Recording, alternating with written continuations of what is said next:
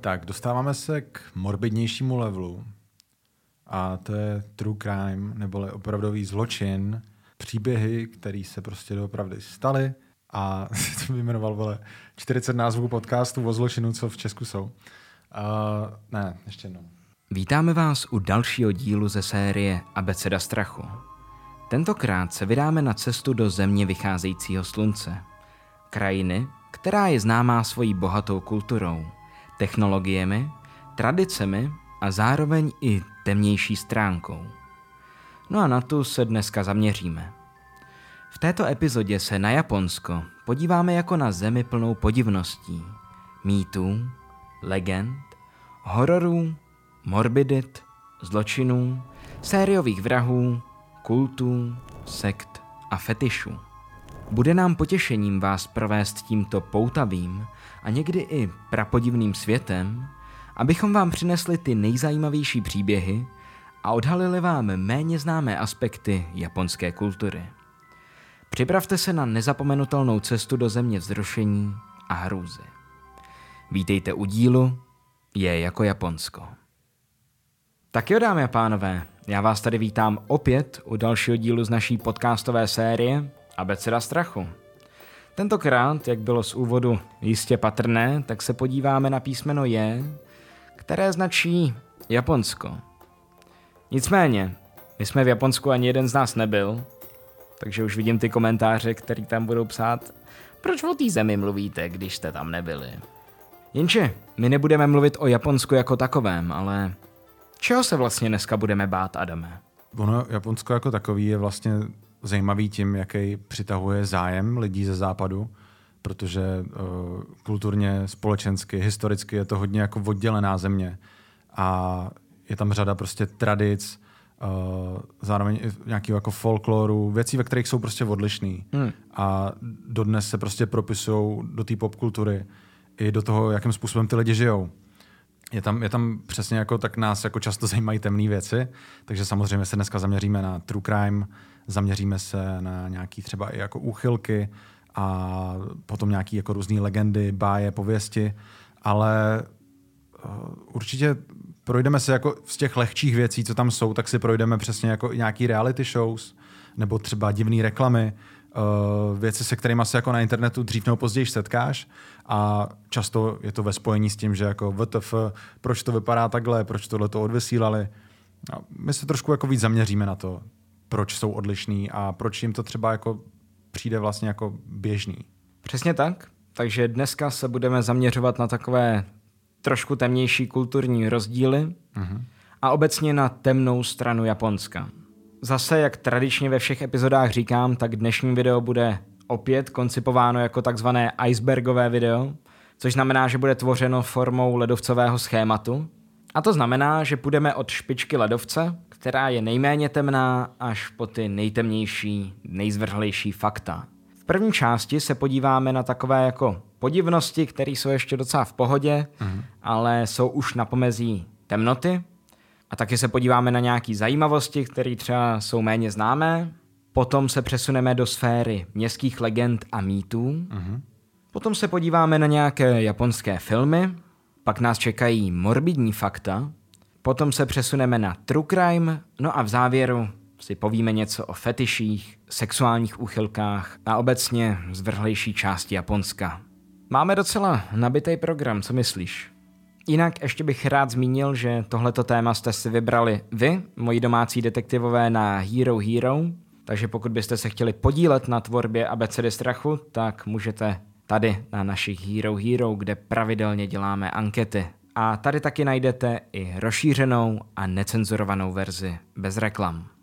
Poslední věc, než začneme, bych chtěl zmínit to, že pokud byste nás chtěli vidět naživo, tak teďka máte jedinečnou příležitost, protože s Adamem vystoupíme v září, o víkendu myslím, že 22. až 24.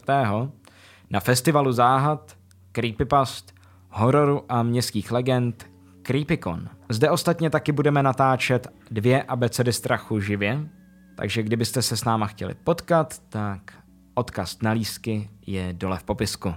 Kromě nás dorazí ještě Vizory, nebo youtuber Noční můry, taky daber Spongeboba a Spidermana Jan Maxian, a nebo autor Černé sanitky Petr Janeček, takže je tam řada zajímavých besed a zároveň se bude promítat v kině, takže jo, uděláme si to prostě strašidelný, tak ono jako to září už je trošku začátek té spooky season nadcházející, takže na to se určitě těším. Ono to léto 35 stupňů Celsia má sice svoje kouzlo, ale uh, asi to bude fajn, až se zbarví listí, trošku to spadne, bude trošku víc tmy. Takže přijďte se na nás podívat. Je to v oslavené Kubrna, takže pokud jste z Moravy, tak to máte blízko a pokud se vám to náhodou zrovna nehodí, tak na Hero Hero budeme mít i záznam z akce. No a teďka už pojďme na věc. Jdeme se bát. Tak ještě než přejdem k tomu prvnímu bodu, nebo první úrovni, tak jsem se chtěl vlastně jako pobavit o tom, um, jakým způsobem proniká ta japonská kultura k nám. Hmm. Že máš prostě x lidí, uh, který ať už chodí prostě na nějaký jako comics-kony, nebo uh, to prostě pravidelně jako sledujou, řekněme to anime nebo ty hry.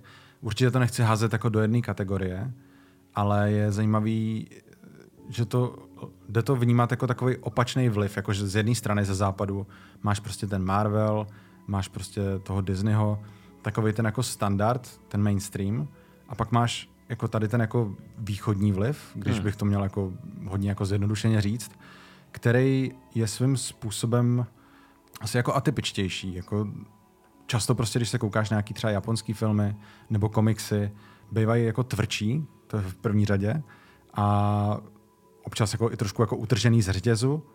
A často se stane, že ten západ potom vezme nějaký jako z těch nápadů a přetvoří takovou jako víc vanila verzi toho. Mm. Myslím si, že u hororu se k tomu ještě určitě dostaneme, ale tak jako tak je to prostě zajímavý. Jako vidíš, že některé ty věci se popularizují jako celosvětově, jako třeba Godzilla, a naopak některé tam zůstanou a pokud nejseš jako hardcore fanoušek, který jako to vyhledává, tak můžeš jako žít celý život bez toho, abys aby ses k tomu vůbec dostal. A naopak, pokud se o to jako aktivně zajímáš, tak jako víš, kde to hledat a prostě v současnosti už díky bohu za internet a všechno, tak jako ta manga a tak už je k tomu jako řada různých jako webovek, kde to prostě číst bez omezení. Nemusíš to ani kupovat v té fyzické formě, že jo? Hmm. Ale je, je zajímavý, jak obrovský kus uh, jejich kultury jsou přesně jako třeba ty komiksy, hry, uh, různé sběratelské figurky, prostě věci týkající se třeba fantazie a sci-fi, jako nějaký to jako hraní si. Hmm. Protože ono i, i v Japonsku obecně jako máš hrozně moc jako hracích automatů a dá se říct, že jako i ty dospělí si hrajou. Že jako nebojí se toho prostě otevřít v sobě to jako dítě. Zase vnitřní. na druhou stranu tam máš tu stránku, kde je disciplína, pracovitost hmm. a o tom taky budeme mluvit, že se můžeš nakonec dostat až k tomu, že se tak moc přepracuješ, až ti selže tělo. No jasně, no. Nicméně teďka už se pojďme podívat na level 1, který se skládá z podivností, bizárů a méně známých zajímavostí. Mm-hmm. Prvním příspěvkem v levelu 1 mm-hmm. mám reality shows, které jsou obecně ve světě, nebo i u nás, docela bizarní. Mm-hmm. Přece jenom máme tady Lighthouse, máme vyvolené, výměnu manželek, prostřeno, který se stalo poslední dobou taky docela bizarní, že já si ještě pamatuju, nevím, jestli jsi někdy na prostřeno koukal, ale kdysi dávno to byla vážně soutěž o vaření.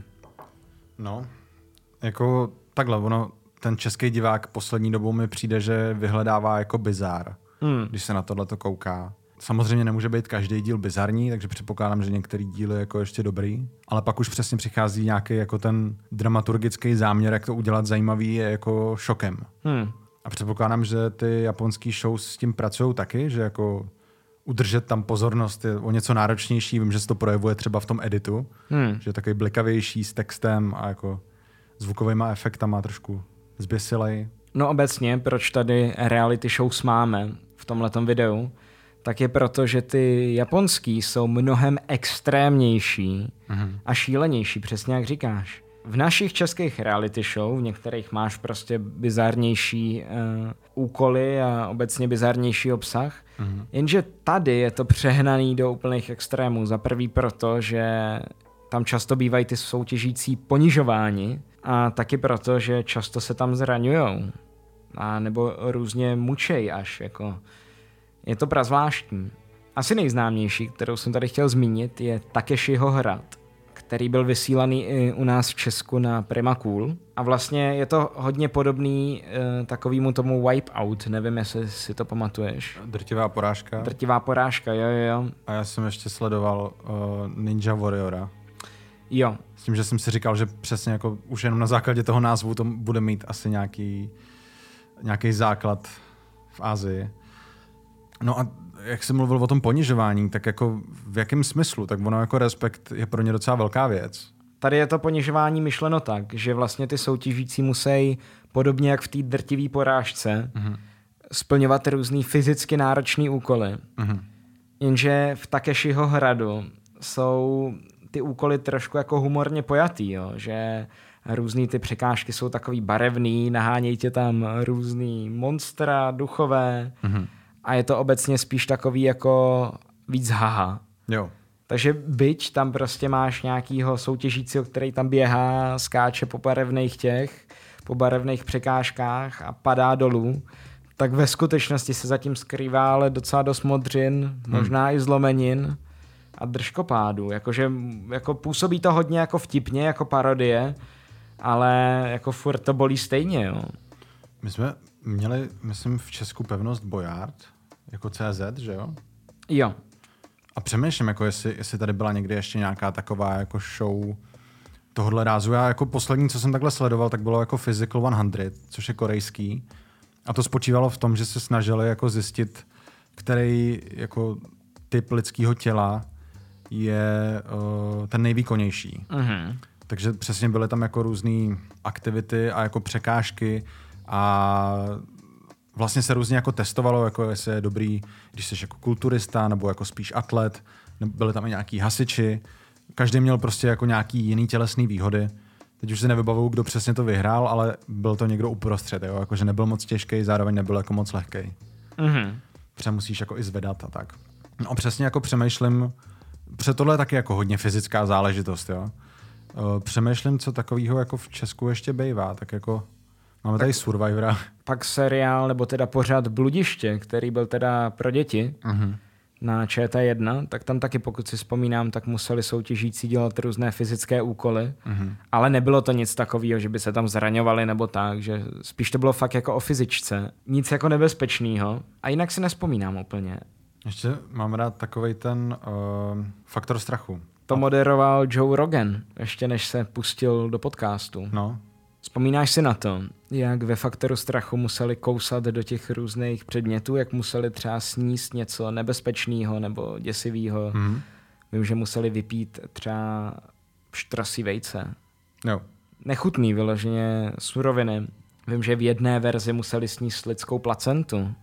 Nicméně, když už mluvíme o jídle, tak další show, kterou bych chtěl v Japonsku zmínit, mm-hmm. ta se jmenuje Sladkost nebo ne. Mm-hmm neboli Candy or Not Candy. Vlastně je to úplně jednoduchý, ten koncept. Spočívá to v tom, že soutěžící měli před sebou různé objekty. Hmm. Ty vypadaly jako boty, hrnečky, kliky, rámy na obrazy a takhle, jako každodenní prostě předměty. No a museli si jeden vybrat a zakousnout se do něj. Hmm. Když měli štěstí, tak se zakousli do čokolády nebo marcipánu nebo nějaký takovýhle sladkosti. Jenže když štěstí prostě neměli, tak se zakousli do reálné boty, do reální kliky a vylámali si na tom zuby. Já, já znám zase jako vlastně dost podobnou obdobu americkou verzi, možná britskou dokonce, Is It Cake, mm-hmm. kde přesně uh, mistři pekaři, jo? to si myslím, že i v tomhle případě, jako když je to třeba čokoláda, tak to musí být někdo fakt zručný, aby to udělal přesvědčivě tak dělali prostě třeba kabelky a teď myslím, že tam bylo zase jako osm kabelek a ty musíš určit tu jednu, která je dort a pak to rozkrojíš dramaticky, že jo, samozřejmě. No tak to je úplně jako stejný princip. Jenom, jako říkám si, u některých objektů asi jednodušší než u jiných, protože myslím si, že tam takhle dělali dokonce nějaký jako přesně jako boty a nebyly to společenský boty, ale byly to podle mě nějaký jako Nike nebo něco takového. Mm-hmm. Takže tam už jako každý detail, na který se podíváš, třeba jak se to odráží od toho světlo nebo něco takového, tak už jako je klíčový pro to, jako jestli je to cukrovinka nebo jestli je to nějaký jiný materiál. Hmm.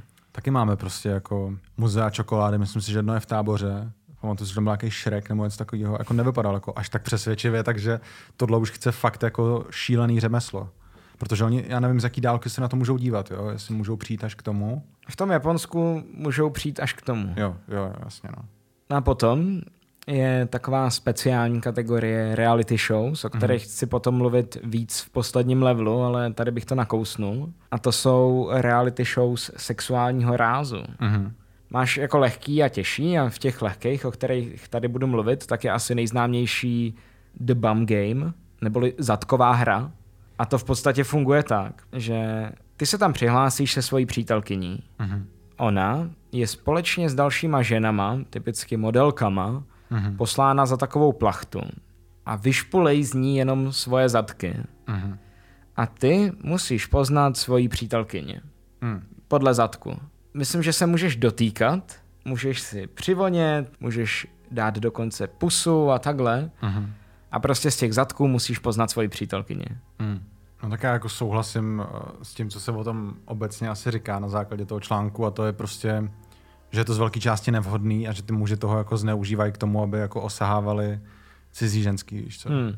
Je to trošku zvláštní a v tom seznamu přesně máme ještě Be Cute or Get Pie a já nevím, jestli jsem to úplně pochopil správně, ten princip toho, ale jakože oni ležejí na zemi vedle sebe, prostě zase jako jsou to, jsou to ženy, jo? Mm-hmm. Což samo o sobě už taky něco vypovídá. A teď oni je jako vzbudí a nějaká porota má určit, jestli se vzbudili jako rostomile nebo ne. A když se nevzbudí rostomile, tak dostanou prostě koláčem ránu. Co, co ty vlastně jako sleduješ, když se koukáš na něco takového? To samý s těma predelema. Mě to, mě to připomíná, ještě byl jeden takový pořad, kde se ty lidi postupně jako odhalujou a vždycky jako, ne, ne takhle, je vidět nejdřív jenom jako část těla. Mm-hmm. A ten soutěžící, který přijde, on je to zároveň jako i seznamka. Mě, trošku mi to připomíná principem jako něco, co uh, myslím si, že nejblíž, co to vznikalo v Česku, tak bylo Německo, ale jinak je to základem z Británie a jmenuje se to Naked Attraction. Jo. A dávali to nějak jako i na očku.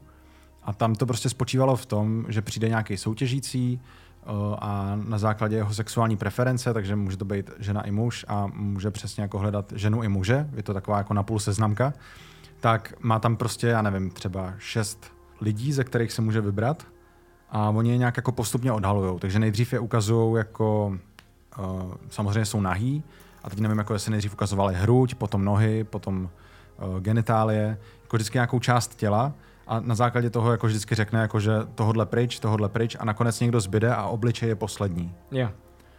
Tak jako mám z toho trošku takový jako pocit, kdy je tam prostě ten, ten zájem toho diváka je prostě jako sexuální a vlastně jako nic víc z té show jako nevezme, víš co.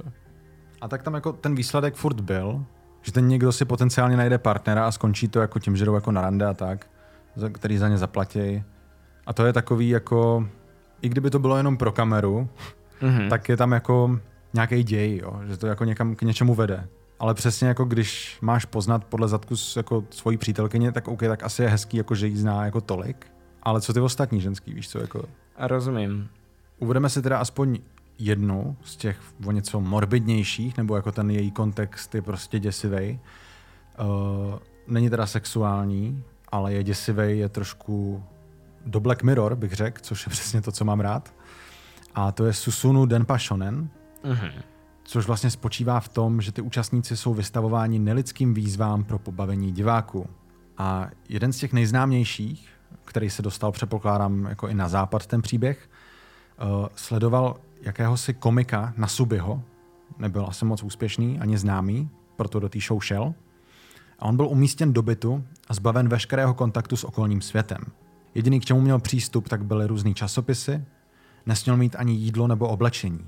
A měl pomocí těch časopisů vyhrávat loterie, aby získal věci, které potřebuje k přežití. Mm-hmm. Po téměř roce se mu podařilo vyhrát dost na to, aby se dostal na svobodu.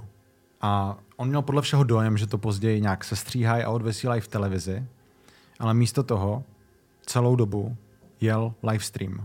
Aha. Asi, asi mu neřekli všechny detaily toho uh, a tím pádem v přímém přenosu bylo vidět, jak ztrácí rozum, hmm. že dokonce mluvil se vycpanýma zvířatama, no a nakonec ten pořad na příkaz japonské vlády zrušili. Ale teďka bych chtěl ještě chviličku zůstat u televize a podívat se na japonské reklamy, které jsou podobně jako tyhle ty reality show. Různě divoký, živý, bizarní a když třeba neumíš japonsky, tak kolikrát ani nepochopíš kontext a vlastně nevíš, na co je to reklama.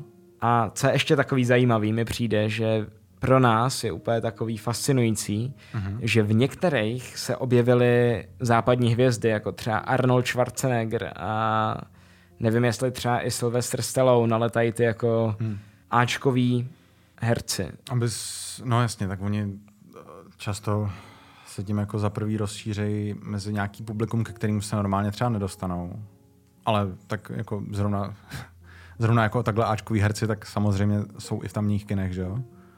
Ale eh, je zajímavý, že pak třeba i na základě toho můžou dostat nějakou jako příležitost něco natáčet tam. Mm-hmm. Já myslím, že tady většinou třeba ty reklamy se Schwarzeneggerem ty vznikly tak, že on tam něco natáčel a dostal nabídku. Mm-hmm.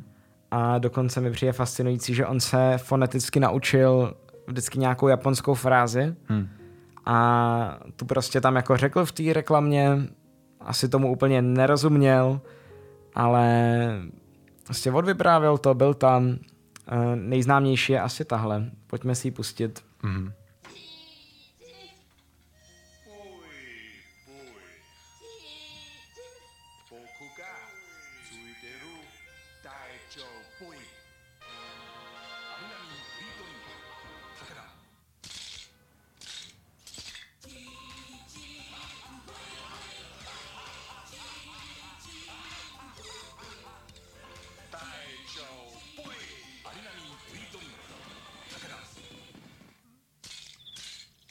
Víš, co to je za produkt?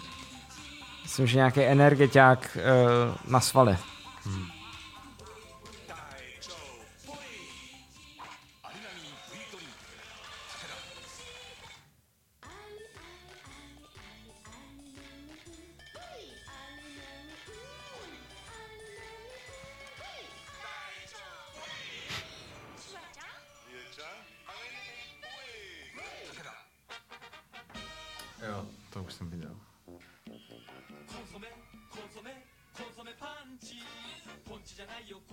チうまさが効いてるコンソメパンチコンソメコンソメコンソメパンチ。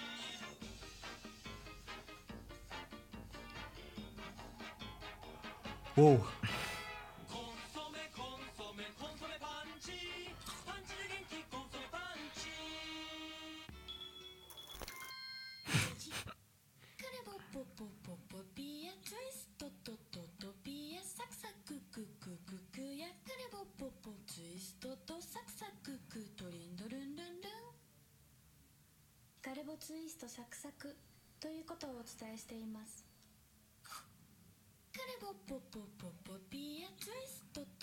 Wow. Hlavně fungoval.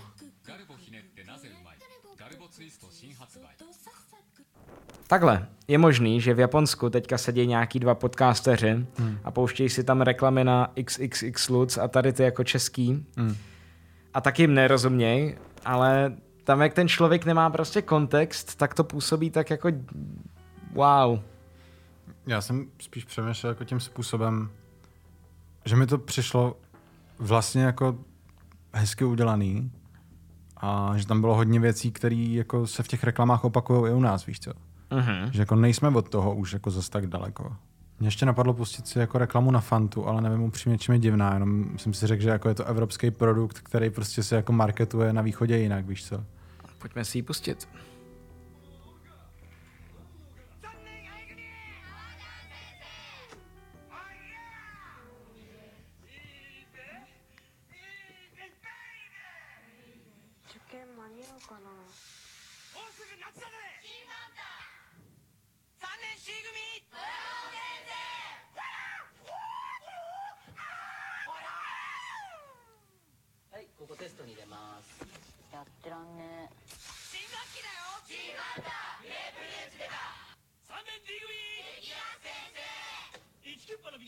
割引ボーナス一括払いで5%オフ今ならポイント還元が13%ついてさていくら ?6 割引きだったよ夏休みだよまだぐら次次次の問題はしったです違 います傷つくわ je skvělý, ale náhodou. Jo, jo. Tak ta hlavně bavila asi ze všech nejvíc. Kdybys to měl teda nějak schrnout, tak jak bys definoval a třeba rozlišil japonský reklamy od těch lokálních? Myslím si, že na to, jak působí jako konzervativně, tak v těchto těch ohledech jako se nebojí experimentovat. Že tam, když prostě někdo vytváří reklamu nebo cokoliv toho rázu, tak je to vyloženě jako umělec ten člověk. Hmm. A podobný pocit jsem měl často i z těch her, že já nevím, když se podíváš eh, jako i na ty nejznámější, jako je třeba Mario jo, nebo Pokémoni, to všechno působí jako nápady, které by jinde neobstály. Hmm. Že jsou to takový jako originály, zběsilý úplně jiným směrem, nevíš prostě z čeho to bere inspiraci a nebojí se to prostě vzít si to riziko, nesází to na žádnou jistotu, nejede to podle žádné formule. Je pravda, že mně přijdou české reklamy mnohem konzervativnější. Hmm. Ostatně ty jsi pracoval v reklamce. Dělali jste hlavně jako český reklamy nebo i pro nějaký zahraniční klienty? Tak ono často ty zahraniční klienti tady mají nějaký zastoupení. Mm. Mhm. Já nevím, jestli můžu jako vyloženě říkat konkrétní ty klienty, jako asi bych mohl, ale nemám potřebu. Uh, přemýšlím. Přišlo mi, že to hodně bylo o nějakém jako schvalování a jako drž se co nejvíc jako briefu. Dost podobně, jako když máš spolupráci na YouTube. Mm-hmm. Uh, na druhou stranu potom jako vidíš uh, tvůrce, jako je třeba Mikýř, který to jako svým způsobem jako flipnou a jako nebojí se udělat to prostě jako jinak a zábavnějc. A pokud s tím ten klient souhlasí, tak je to jedině dobře, že jo? Protože jinak by to neprošlo. No já, já nevím, jako prostě přijde mi, že ten smysl pro humor v těch japonských reklamách je v něčem jako odlišný. Hmm. Mně to třeba připomíná to, že občas v Česku můžeš najít uh, takový ten lehce jako sexuální podtext v těch hmm. reklamách. Já nevím, přemýšlím, uh, myslím, že jsem viděl nějakou stavební firmu, nějaký billboard, Mhm. uh, který tam měl nějakou slečnu lechtivou a u toho bylo napsáno my vám ho postavíme, nebo něco takového. Hmm. Ale Taky kameňák, no. No, jasně. Ale teda paradoxně, eh, já jsem kdysi dělal pro jednu japonskou firmu sociální sítě Mhm. a to české zastoupení tady bylo velmi jako konzervativní a nechtělo experimentovat v reklamách, protože například my jsme dělali, ale to byla fotografická firma. Mhm. A například my jsme dělali reklamu na jeden kurz, kde se fotilo ptactvo Mhm. a já jsem navrhnul, aby se to video jmenovalo Vyfoť si ptáka jako profesionál. Hmm. A to mi zatrhli. I přesto, že když jsme dělali testovací jako takový ten AB testing se to jmenuje, kdy máš dvě možnosti, na co budou lidi klikat víc, Jo. tak tam byla jako nadpoloviční většina klikala na ten můj návrh, Hmm. tak mi to zatrhlo vedení. Já nevím, podle mě prostě je jako důležitá nějaká ta hravost. Jako i, i pro tebe, když něco takového jako vymýšlíš. Jako jasně, často se vychází z nějakých třeba analytických dat, ale mně prostě přijde, že jako riskovat se vyplácí většinou. A je, je je to fajn to vidět, jako, že tam prostě ta hravost jako nevymizela. Hlavně třeba v tom herním průmyslu je to důležitý, jako, aby, aby se tohle to nestalo, aby to prostě nebylo suchý a korporátní, ale aby to bylo prostě jako lidský. Však uh, Resident Evil měl velmi dobrý marketing, jakože herní série Resident Evil, což je mimochodem, myslím, že z Japonska pochází. Nicméně, když promovali nějaký nový díl, tak myslím, že otevřeli rádoby řeznictví s lidským masem. Jakože falešný, ale působilo tak. Hmm. Ale teďka bych od popkultury trošku odbočil Mhm. a podíval se na méně známé zajímavosti z Japonska, a to konkrétně z japonské společnosti. Mhm. Jako další máme v levelu 1 pojem hikikomori, což je přesně co? Podle definice je to člověk, který uh, víc než půl roku žije jenom doma. Jakože nechodí prostě mezi lidi, uh, ani do práce a teď jako není přesně vymezený, jako aby to byl jeho byt, může to být u rodičů, ale je to něco, čím prostě trpějí, asi zejména mladí, uh, nebo třeba až k věku jako 30 uh, Japonci a u nich je to konkré- uh, podle statistiky je to asi 700 tisíc lidí, Mhm. Kteří teda nevycházejí z bytu žijou jenom tam a úplně se sociálně izolujou. Mm-hmm. No a je to, je to přesně jako něco, co některý z nás si mohli vyzkoušet, aspoň v tomhle narrativu se to uh, o tom mluví v Česku uh, během pandemie, že jo. A já bych řekl, že ono obecně jako od té doby, co je internet a dovážka jídla a tak, tak prostě je to jako jednodušší, že už, už nemáš jako takový ty základní nutkání jako někam jít, krom práce, kterou ale už taky můžeš dělat distančně nebo něco na internetu, tak jako do toho hikikomory může člověk jako spadnout vlastně i, i skrz něco, co třeba považuje jako výhodu. Hmm. Že jako si řekneš, OK, tak budeš třeba pracovat z domova, budeš objednávat jídlo, ušetří spousta času a nakonec přestaneš ven chodit úplně. A teď, jako jasně, tak ty, ty důvody můžou být jako psychický, že jo? Můžou to být lidi, kteří mají nějaké jako úzkosti sociální nebo, nebo uh, třeba nějaký problém z výchovy, uh, prostě nějaká socializace ve školce a tak, ve škole potom, Uh, to jsou všechno jako věci, kdy ty, když si na tu společnost nezvykneš a nenaučíš se v ní fungovat, tak uh, potom už se to jako jenom těžko učí. No ale počkej, tady tě zarazím. Uh-huh. Tady je velmi zajímavý to, že lidi, kterým se říká hikikomory, mají jeden společný znak. A to je to, že psychiatr Tamaki Saito, který tenhle ten trend uh, v 90. letech zkoumal, uh-huh. tak zjistil, že nejsou psychicky nemocní, že nemají žádnou poruchu. Okay. Což znamená, že prostě ty si tuhle sociální izolaci vybereš. Hmm. No a teď je otázka, jako jestli jsou v tom stavu jako spokojený, jo?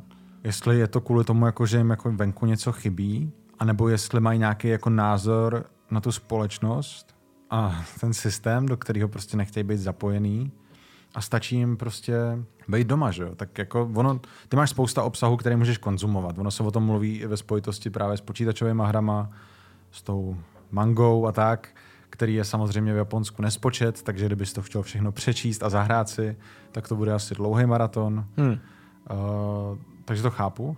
Třeba můžeš si nějaký období, kdy to doženeš, dáš si půl roku a budeš hýky komory a pak můžeš skončit s tím letím, můžeš se vrátit. No, ono se říká, že lidi, kteří se nazývají hikikomory, mm-hmm. tak nejčastěji je nějakým způsobem ta společnost zklamala. Mm-hmm. Třeba z toho důvodu, že Japonsko je hodně takový jako soutěživý a musíš hodně dbát na disciplínu a hodně musíš dbát uh, na to, abys nějakým způsobem neselhal. Mm. Takže se říká, že oni si to vybrali proto, aby nemuseli v tomhletom přísném systému žít ale těžko říct, no.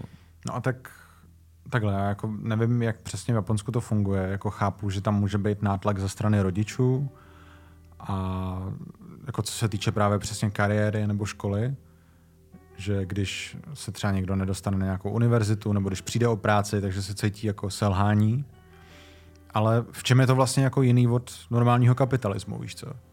Já si osobně myslím, že v naší společnosti Eh, se na tu čest tolik nedbá. Mm. Protože to si třeba vzpomínám, že Naomi Adachi, no. vlastně podcasterka, říkala, že v Japonsku, když někdo během pandemie porušil místní pravidla, teda tamní pravidla, mm. tak největší trest nebyla pokuta pro ně, ale že zveřejnili jméno a co udělal v televizi.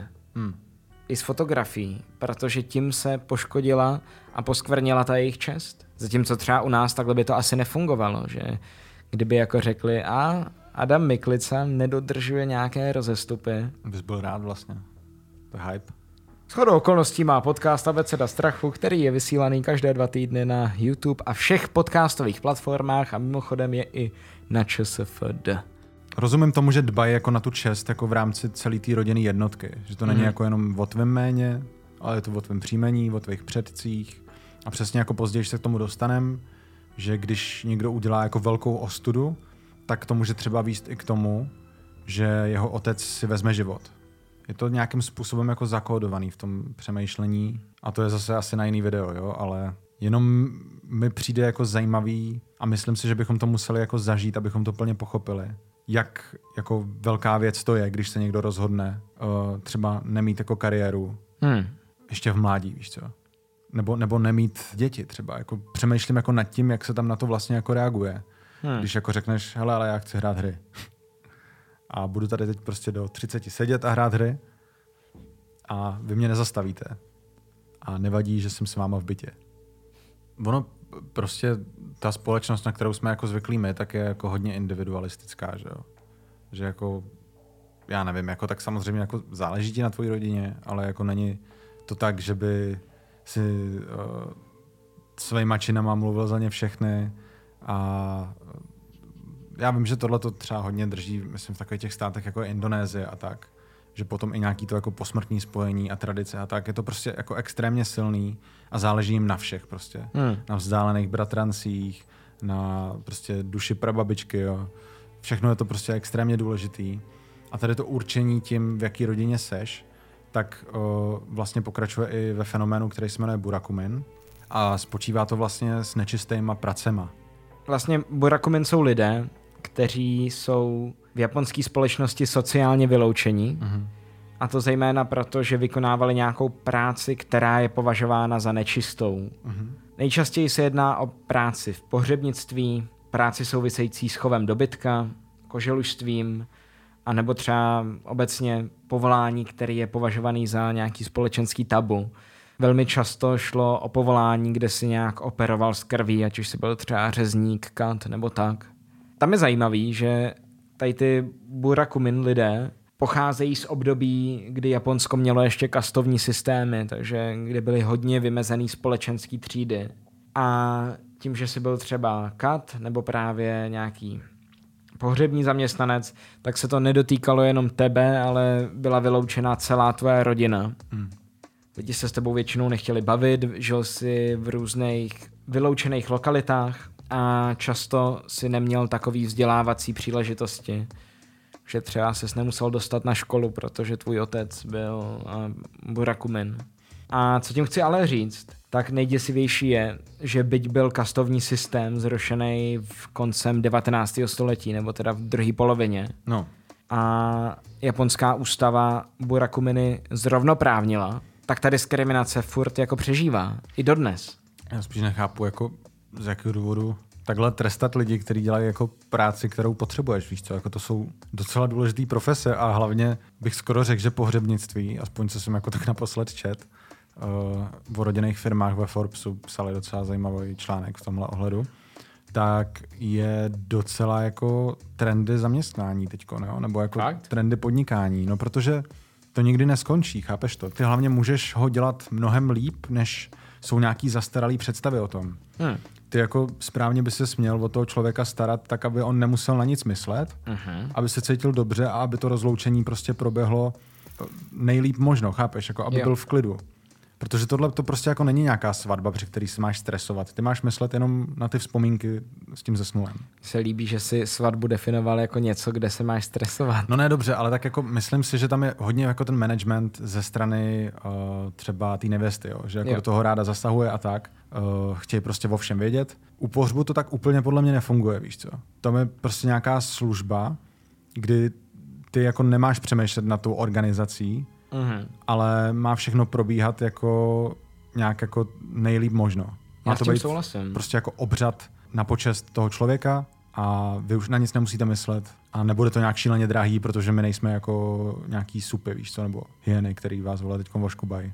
Já osobně bych si přál svůj pohřeb veselý, protože nechci to tak, aby se trochlilo za to, že jsem zemřel, hmm. ale aby lidi slavili to, že jsem žil, nebo já nevím, jak to vysvětlit, takhle to zní strašně egoisticky, ale aby to prostě nebylo smutný, ale aby se připomněly ty veselý okamžiky v tom životě, aby tam byla nějaká pěkná muzika, hmm. hodně dobrýho jídla a tak.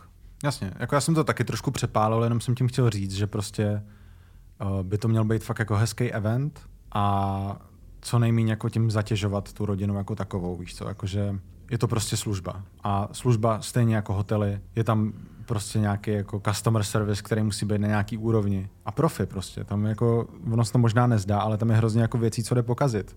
A ty v momentě, kdy z toho jako uděláš tady jako špinavou profesi hmm. a s těma lidma jako zacházíš špatně a ještě to ovlivňuje i jejich potomky, kdo by to chtěl dělat, víš co? Hmm. Nikdo, komu nezbyde nic jiného, takže mu je pak mizerně. No a když mluvíš o hotelech, no. tak to je další příspěvek v našem ledovce, A to jsou obecně zvláštní hotely v Japonsku, respektive zvláštní ubytovací systémy. Mm-hmm. Velmi populární jsou kapslový hotely, což jsou takový ty maličkatý, který jsou velký zhruba jako skřínka na kufry na hlavním nádraží. Přes jsou dostupný. A jsou velmi dostupný, vlastně je to fakt kapsle, máš tam jenom prostor na to si lehnout, hmm. někde jsou nějaký společný sprchy, záchody, ale ty se tam jdeš hlavně vyspat. Já jsem myslím viděl nějaký jako recenze od něčeho takového a hmm.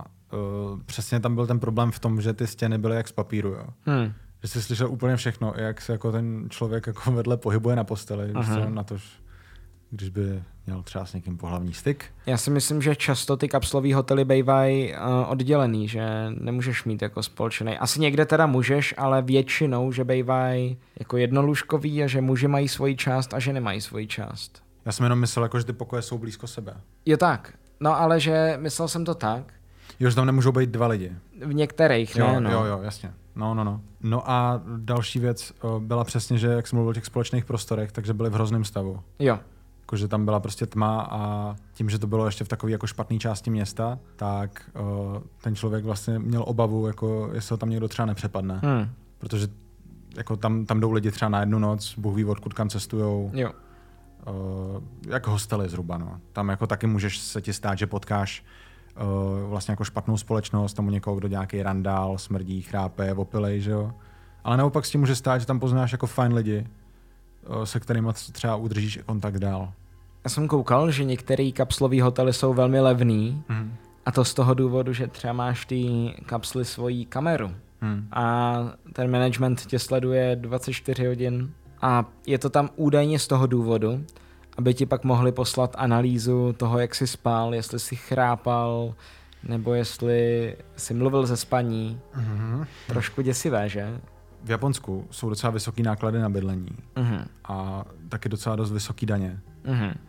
A přesně si jako říkám, jestli prostě občas třeba pro lidi, co tam jako pracují nějak jako dočasně, nebo někdo tam třeba jde jako s tím, že tam bude chtít žít a tak a až pak jako narazí na tu bariéru jako toho, jak těžký je tam vlastně přežít. Mm-hmm. Pro někoho, kdo třeba ještě ani neumí japonsky, jo. Uh, takže třeba mu nic jiného nezbyde, než žít v něčem takovém, jako dlouhodobě.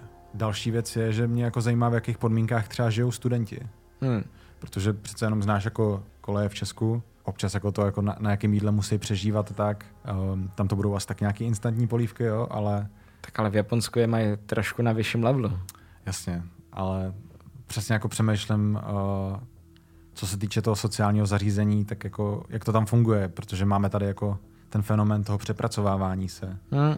Tak jako jestli když jsi student, jestli můžeš jenom studovat, protože ta studium je náročný samozřejmě, a nebo jestli musíš mít taky side job, což by znamenalo, že 12 hodin studuješ a 12 pracuješ. Pak dalším typem hotelů, o kterém jsem chtěl mluvit, jsou takzvané love hotely. Mm-hmm. A to je přesně to, jak název napovídá, tak uh, v Japonsku nebývá úplně běžný, že kdybys měl holku, takže by se s ním měl nějaký jako styk uh, doma. Mm-hmm. A to proto, že ty domy většinou bývají více generační, takže tam máš rodiče, po případě babičku s dědou. Mm-hmm.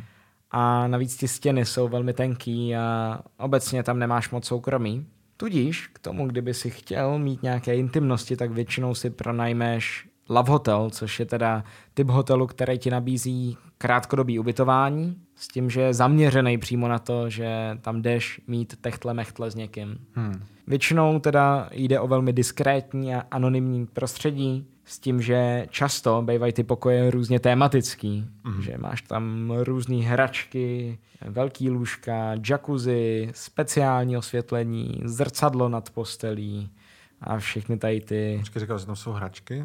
No. A to jako nějak dezinfikují jenom, nebo? Asi jo. No to nezní legálně.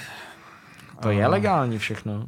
Tak jako sorry, ale jako, jako použiješ po někom dildo, jako jenom na základě toho, že někdo otřel? Nebo jako... To ne, nemusí být jenom dildo, ale může nějaký, to být... Jako, nějaký, nějaký jako, jak se jmenuje, prdele. Kolíky. Kolík... Možná kolíky řetězy, možná teoreticky. Kolík je to stejný, ne? To prostě taky narveš do nějakého otvoru. A... Ne, počkej, já nemyslel kolíky, já jsem myslel do prdele. Jak se tím jako věší prádlo. Jako na bradavky, víš co? Je takhle, no, ta, kolíček. Kolíček, yes. Je rozdíl mezi kolíkem a kolíčkem. Buďte opatrný. No mě obecně to jako bydlení toho, že bydlejí s těma prarodičema přijde zajímavý. Jako chápu, že zase asi je to nějaká ta otázka té společnosti, jako drž tu rodinu blízko a taky se o vás musíme starat, víš co, od nějakého věku už a tak. Ale v Česku to třeba nebývá tak typický. Spíš jako možná, když má někdo jako velký barák, zvlášť jako po těch prarodičích, že jo. Ale myslím si, že tady je trošku víc jako tendence, jako chceš bydlet zvlášť, víš co, a právě to soukromí mít. Mhm. Na to, aby ty si bydlel s rodičema a ještě s prarodičema. Hmm.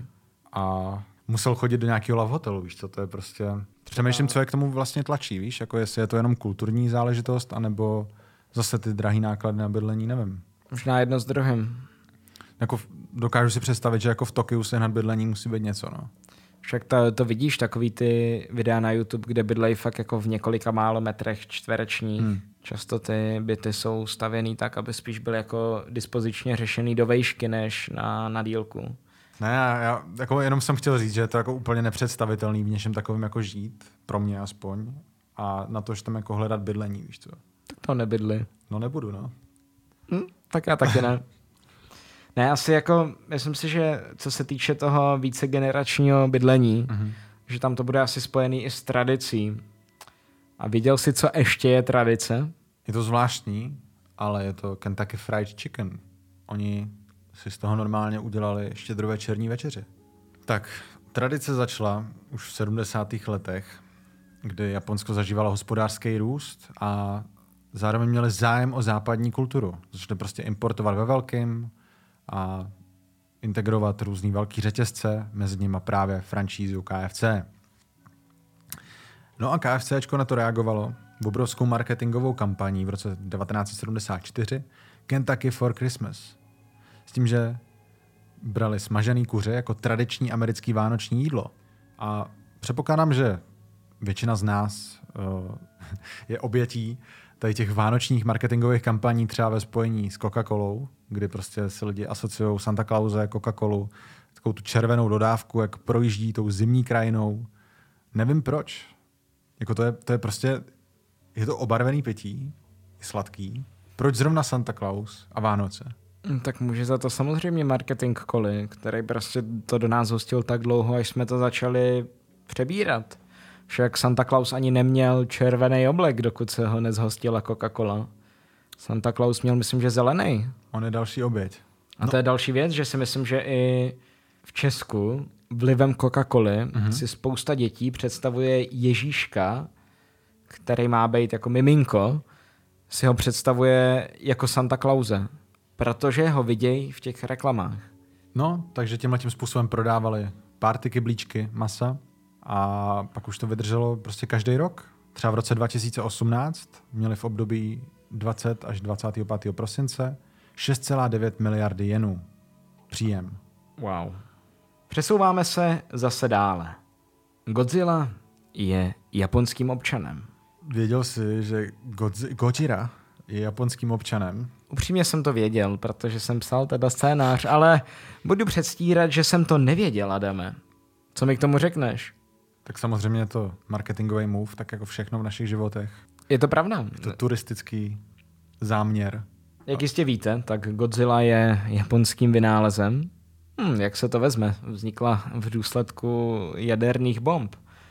Ale Godzilla je teda uh, japonská filmová postava. Nicméně přesně jak jsi říkal, uh, v Tokiu se Godzilla stala oficiálním japonským občanem a takzvaným ambasadorem pro turismus. Dokonce tady na té fotce, to je úplně krásný, je vyfocená uh, z hodnostáře města, dostala nějakou pěknou plaketu. No počkej, ona, ona teda jako, jak teda Godzilla vznikla? Protože ty jsi zmiňoval, že to mělo něco společného s uh, jadernýma bombama. Teďka si to nepamatuju úplně přesně, tak doufám, že nebudu šířit dezinformace. Jako je to nějak z padesátek, že jo? Jo, a myslím si, že vznikla údajně tak, že jak se v Tichomoří dělali jaderné testy, Jo, jo. takže to prostě ovlivnilo nějaké místní tvory. A můžou za to teda američani? Vždycky za to můžou oni. Každopádně ona dostala teda občanství, je to občanství, Je to občanství, ano. ale, ale konkrétně uh, v té městské části, respektive v Shinjuku, v Tokiu, kterou uh, v tom v původním filmu, v tom japonském, zničí nejvíc. Takže je to vlastně odměna za to, že odstranila jejich existenci. Fascinující. No ale proč o tom mluvíme? Je to proto, že Japonsko se k tomuto kroku uchýlilo, aby zvýšilo povědomí zase trošku a bylo turisticky atraktivnější. Takže je to vlastně marketingový tah. Co je další položkou v ledovci? Spoustě lidí to nedochází, ale kultura je velmi mocná zbraň. Je, je to pravda. No ale jako počkej, teď to myslím jako v tom ohledu. Jedním z těch aspektů, který je spojený s tím, když se prostě šíří uh, ta japonská kultura k nám, mm-hmm. tak je, že ty lidi to prostě chtějí vidět. Jak už jsem o tom mluvil, chtějí tam jet, chtějí to zažít na vlastní oči, chtějí prostě cestovat po Japonsku za každou cenu a může to být spojený právě přesně jako s tou cosplay kulturou, může to být spojený prostě s těma všema shows, co mají rádi a co tam prostě sídlejí, mají tam zábavní parky, že jo. A jedním z těch příkladů je Made Café, což je kavárna, ve které služky, respektive zaměstnanci, uh, nosí cosplaye. Vlastně takový ty typický kostýmy uh, služebnictva, mm-hmm. jak můžete vidět třeba v porno. No často je to spojený právě s nějakýma fantaziema, že jo? Pozor, ale ne sexuálníma, to jako chci zdůraznit. Tak proč říkal to s tím pornem? No, protože jsou to takový ty stereotypní oblečky těch služek. Jo. Ty služky takovýhle uh, oblečky nikdy nenosily, jakože no, je to trošku jako uh, romantizovaný, nebo já nevím, jak to popsat, ale... No podobně jako třeba studentky, že jo? Jo, ty taky nenosí takovýhle stereotypní uniformy. Nicméně, přesně jak říkáš, je to kategorie cosplayových restaurací mm-hmm. a souvisí to i s těma fantaziemi, přesně jak jsi říkal. A to ale ne teda sexuálníma, ale funguje to tím stylem, že ty tam přijdeš a budeš jako král v zámku, král v zámku mm. a oni tě budou obsluhovat, jako kdyby byly tvoje služebnictvo. A je, je to fascinující. Je to strašně populární koncept. První vznikl v roce 2001 údajně. Mm. Ta kavárna se jmenovala Cure Made Cafe a byla v Tokiu. Mm-hmm. Nicméně tenhle ten trend se tak rozšířil, že se to objevilo i v jiných částech Japonska. Dokonce se jedna otevřela i v Brně hmm. a mohl si ji výdat i na Advíku, což je vlastně uh, anime akce, která se teda odehrává v Čechách. Jo. No, to je přesně jako to, o čem mluvím, že ono jako, ta, ta síla té kultury prostě doslova jako přechází moře a internet tomu dost pomáhá, že jo. A je to vlastně jako, představ si, že bys něco takového měl jako převyprávět někomu třeba 30 let zpátky, víš co? Hmm. Jako tehdy, OK, tak jako bylo, když byly třeba Beatles, že jo, tak bylo jako v módě jako, víc, jako ostříhat na Beatles a jako nějakým způsobem prostě jako napodobovat trošku. Uh, takhle to bylo jako asi se všema trendy kapelama i prostě s různýma třeba hercema z filmů západních často. A teď tady máme, jako tím, že se nám otevřela jako i ta, i ta zeď jako toho vzdálenějšího východu, tak tady máme prostě úplně jako nový vlivy. A to je přesně ta cosplay kultura. Já nevím, měl jsi někdy jako nějaký jako cosplay něčeho? Neměl, ale moje třída na základce byla hodně cosplayovou komunitou uh-huh. a vím, že holky často měly takový ty Hatsune Miku hmm. cosplaye, hodně se sledovalo anime a velmi populární byly barevné kontaktní čočky. Uh-huh. Jinak ale kdybych se měl teda vrátit uh, zpátky oklikou k těm služkovským kavárnám, jo. tak ono to není jediná jako tematická restaurace. V hmm. obecně fázi máš strašně moc různých tematických podniků a dokonce, když jsme dělali rešerši na tuhle epizodu, tak ty jsi našel toilet restaurant, teda jako záchodovou restauraci a to fungovalo tak, že vám tam normálně servírovali jídlo v takových malých jako záchodových mísách. Bylo to úplně jako zvláštní a často mělo i tvar uh, výkalů to jídlo. Hmm. No mě to hodně připomnělo takovou tu českou epizodu Ano šéfe, mm-hmm. kde vlastně majitel nějaký mostecký restaurace přišel za Polreichem a řekl, no, já bych měl takový nápad na koncept a to by se jmenovalo restaurace Uhovna. Ráno by se podávalo něco říčejšího, odpoledne něco pevnějšího já, já tady vidím, že třeba i nějaká, ve které mají číšnici jako kondom na hlavě nafouknutý, což mm. není mhm. úplně extra téma teda.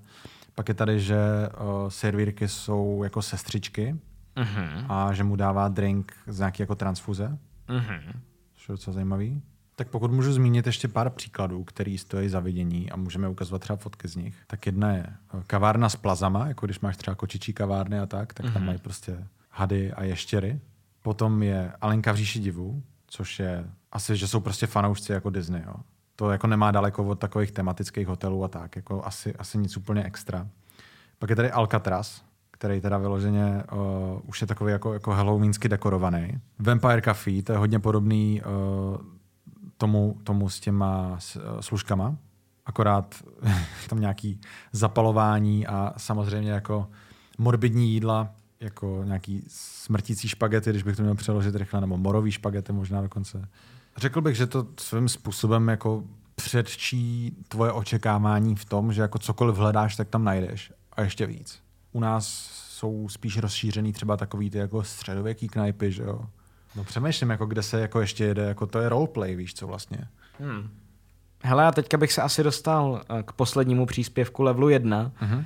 A to jsou zajímavé tradice, zejména teda modifikace těla. Ty si našel jednu specifickou, uh-huh. která je uh, častá v Japonsku, nebo donedávna aspoň byla. A to bylo černění zubů. To je vlastně zvyk, který se často praktikoval v oblastech jihovýchodní Asie a Oceánie. Uh-huh.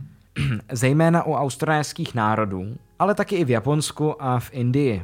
Ono samozřejmě Japonsko, jako všechny ostatní národy, je složený z různých etnických skupin. Ano. Z nich některý už jsou jako úplná menšina, právě asi ty z té východní Asie, ale byly tam i nějaký jako domorodý kmeny. Jejichž jméno teď přesně nevybavuju. Vím, že prostě na první pohled vypadaly trošku jinak, než je obecná představa o jako Japonci, ale jasně, to, to nejde to takhle spojit. Je to podobný problém, jako kdyby zházel do jednoho pytle jako uh, přesně jako lidi obecně z Asie, jo. Hmm. Že tam v tom Japonsku jako takovém je prostě víc různých jako skupin. Nejsou všechno jenom jako Japonci. Jasně. A jinak některé ty etnické skupiny dodnes dodržují ty své tradice. No a právě černění zubů se dělalo proto, že sloužilo jako taková ochrana před zubními kazy, mm. podobně jako fungují dneska plomby. Často takhle černé zuby byly považovány za znak dospělosti, krásy a civilizovanosti. A říkalo se, že to byl i jediný znak, jak poznat zvíře od člověka, protože zvířata neměly černé zuby. E, černění zubů se často provádělo i ve spojení s tradicemi broušení či vypichování zubů a dále i s dalšími zvyky, které souvisely s úpravou těla, jako je tetování. Co bych ale rád zdůraznil, tak v Japonsku je tetování často považováno za tabu. A dále bych chtěl zmínit, že moc už se zuby nečerní a to z toho důvodu, že západní kultura projevila dostatečný jako nesouhlas a ovlivnila východní kulturu a jednoduše to vymizelo vlivem západních standardů krásy. A je zajímavé, že zůstává jako to, že si eh, vlastně záměrně bělý kůže. Minimálně jako to je spíš jako čínský uh, beauty standard, ale řekl bych, že jako v make-upu a tak se s tím setkáš i jinde. A Samozřejmě může to mít i nějaké jako negativní zdravotní následky, pokud to fakt dělají jako pořád a taky záleží, jaký konkrétně přípravek používají, že jo? To je stejný, podobný jak tanning vlastně u nás, no. Jo a ještě jsem chtěl dodat, že to černění zubů mi docela připomínalo takový ten čínský trend lotosových nohou, mm-hmm. kdy se vlastně uh, ty chodidla svazovaly, aby se údajně přiblížil aristokracii. A co je právě zvláštní, tak ty nohy se ti tak zdeformovaly, že pak si pořádně ani nemohl chodit. Je to hodně takový děsivý z dnešního hlediska, ale právě v těch vyšších vrstvách a ty lotosové nohy byly docela běžný. Já to teda nechápu, takže si to dělali jako všichni a ty chudí se pak snažili to napodobit? Jestli si to pamatuju dobře, no. tak tenhle ten zvyk vznikl pravděpodobně právě u čínské aristokracie, uh-huh protože tam ženy nemusely pracovat. Jo. A potom se z těch nižších vrstev to lidi snažili napodobovat, aby se přiblížili co nejvíc té šlechtě. Nezajímaly ty zdravotní následky? Nebo jako, víš co, jako, když se vezmeš, jak se dneska hrotí jako tvar podrážky a barefoot a... Myslím si, že ne. Vývoj nohy, chůze správná. Ne, jako je, je, je prostě vidět, že dřív se to bralo tak, že jako krása bolí, no. To je, trošku mi to připomíná třeba jako korzety a tak. Že to taky se jako utahovalo tak moc, že ten člověk pak nemohl pořádně dechat a mohlo mu to různě deformovat i žebra třeba tak. Nebo zužovat prostě uh, ty boky, ten pas. No a teďka jsme se konečně dostali přes level 1 a dostáváme se do temnějších hlubin a podíváme se na legendy a mýty, obecně na japonský folklor a děsivé příběhy, které se v Japonsku vyprávějí. Level 2. Legendy a mýty. Vezmu to trošku od lesa. Hmm. Když by se měl zaměřit na evropský a americký městský legendy, hmm. o čem většinou bývají? Ty přece nebejvají tak často jako paranormální, ale bývají realističtější. Teď se nejsem úplně jistý, jak to myslíš. Tak já vím, že jako když se vymýšleli třeba postavy jako vodníka nebo hejkala nebo tak, tak to jako spočívalo s nějakým strachem jako z neznáma a zároveň z toho, že můžeš jako reálně přijít o život, když třeba budeš v noci jako líst do vody nebo půjdeš hmm. do lesa. No ale já mluvím o současném folkloru, o současných legendách, co se vyprávějí. Hmm. Protože dneska už se nikdo vodníků, aspoň myslím, nebojí. Myslel jsem to tak, že vlastně v evropském prostředí, když máš nějaký současný mýty a současné legendy, hmm. Který se šířejí, tak ty se většinou týkají nějakého reálného strachu nebo realističtějšího. Jasně. Přece jenom, když máš třeba knížku Černá sanitka, která tyhle ty legendy sbírá, mm. tak se tam mluví o tom, že se bojíš toho, že ti někdo ukradne ledvinu, nebo že tě nabere černá sanitka a právě tě prodá na orgány, nebo... Třeba ten klub AIDS? Jo. O čem to je? Eh, tam eh, se vlastně šířilo, že existuje nějaká skupina lidí nakažených HIV, a, nebo klub HIV, možná se to jmenovalo spíš, a že to záměrně šíří. A vlastně funguje to třeba tak, že vlastně nějaká atraktivní žena tě naláká k tomu, aby si s ním měl sex bez ochrany a pak tě nechá vzkaz na zrcadle. Jako vítej v klubu HIV. Přesně jako si říkáš, jako proč by to někdo dělal, ale možná, že když to někdo čet, nebo když to šířilo v těch devadesátkách, tak se najednou jako bál a radši ten kondom použil. Pak se vlastně vyprávělo i o žiletkách na tobogánech, hmm. o jehlách injekčních eh, v MHDčku na sedačkách. To jsem se bál mimochodem. Že jako vždycky jsem si zkontroloval a ono to je i založený asi jako ne na případě, že by to tam někdo dal záměrně, ale stává se občas, že někde leží nějaká buchna, protože oni jako ty narkomani s nima nezacházejí úplně jako, že uh, by je odnesli do nějakého speciálního kontejneru nebo tak, prostě pohodějí, kde zrovna berou často. Hmm. Tím pádem mě jako zajímá, takže v Japonsku ty městské legendy s čím jsou spojený? Jsou spojený třeba s nějakým jako stalkingem nebo... Právě, že moc ne, tam je zajímavý, že Japonsko je v tomhle víc duchovní mm-hmm. a ty příběhy se týkají víc paranormálních témat. Nejčastěji teda souvisejí s různýma duchama, démonama, těm se říká yokai. A to jsou takový nadpřirozený bytosti, buď můžou být e, přátelský, ale můžou být i nepřátelský, zlý, temný, strašidelný, nebo i humorný. A obecně jde o entity, které mají buď lidský nebo nějaký zvířecí rysy a různý bizarní nebo fantastické vlastnosti. Uh-huh. Takže co tím chci říct, tak Mnohem častěji se v Japonsku setkáš s paranormálníma příběhama. Ale samozřejmě vlivem globalizace a západní kultury taky najdeš příběhy, které se týkají internetu, nějakého stalkingu a tady těch jako víc racionálních strachů, to jo, mm. ale hodně často se mluví o duchách. Mě docela teď jako zarazilo. Věděl jsem, že v Japonsku je jako hodně buddhistů, ale zároveň mají jako náboženství Shinto, a dokonce jim nevadí uh, vyznávat obě ty náboženství naraz. Mm-hmm. Takže velká část z nich je šinto i buddhisti zároveň. Jo. Jako šintoisti. I od toho se to částečně odráží, protože ty, když jsi věřící, tak věříš v nadpřirozeno většinou. Mm-hmm. Nemáš jako tak ateistický pohled na svět, nemusíš si všechno vysvětlovat vědou. Tím pádem se věříš prostě v to, že je tady jako jiný svět než ten náš a jiný síly. Přesně tak. No a já jsem pro dnešní epizodu vybral několik městských legend, které mm. se v Japonsku docela často šířejí. A snažil jsem se je vybrat tak, aby splňovaly různé kategorie. Máme tam teda buď ty yokai, ty démony, nebo pak tam budeme mluvit o internetových legendách, po případě o automobilových legendách, a nebo dokonce i o kanibalismu a ztracených vesnicích. Teď já nevím, jestli tam necháš to s tím vodníkem, jak jsem říkal předtím. Jo, jo, jo. Přijde mi docela zajímavý, že ten japonský vodník, Kappa, o něm jako nebudeme asi nějak extra moc mluvit, on má nějakou věc, kterou mu nějak můžeš ukrást, tuším. Jo, jo, tam je docela zajímavý, že oni jsou ty duchové eh, vždycky jako dělaný tak, že ty je můžeš přelstít Jo. nějakým způsobem a že buď ti máš odpovědět nějakým způsobem, nebo je můžeš uplatit, anebo často bývá nějaká cesta ven. A mají rádi okurky. To je jako jeden ze způsobů, jak se vykoupit. Ale teď už nebudeme zdržovat a pojďme na první příběh. Osudová jízda. Kanada se živil jako noční taxikář. Byl na své obvyklé noční trase, když na něj mávl nějaký muž. Neznámý chlap nastoupil a oznámil řidiči destinaci, kam si přál odvést. Kanada byl zmatený. Nikdy předtím o daném místě neslyšel. Pracoval v oboru už 40 let a znal každé město, městečko, vesnici, cestu, odbočku i zatáčku. A na místě, na které chtěl zavést muž, nikdy nebyl. Nejsem si jistý, jestli jsem o tomhle místě někdy slyšel. Nebojte se, pane. Já vám poradím, kudy jet. Moc lidí tam nejezdí, takže to tam moc lidí ani nezná. Kanada pokrčil rameny a začal řídit. Cizinec jej navigoval, sjeli ze všech známých cest a brzy už jeli jen pustou krajinou. Byla taková tma, že se Kanada rozhodl ohradit a zákazníka vysadit.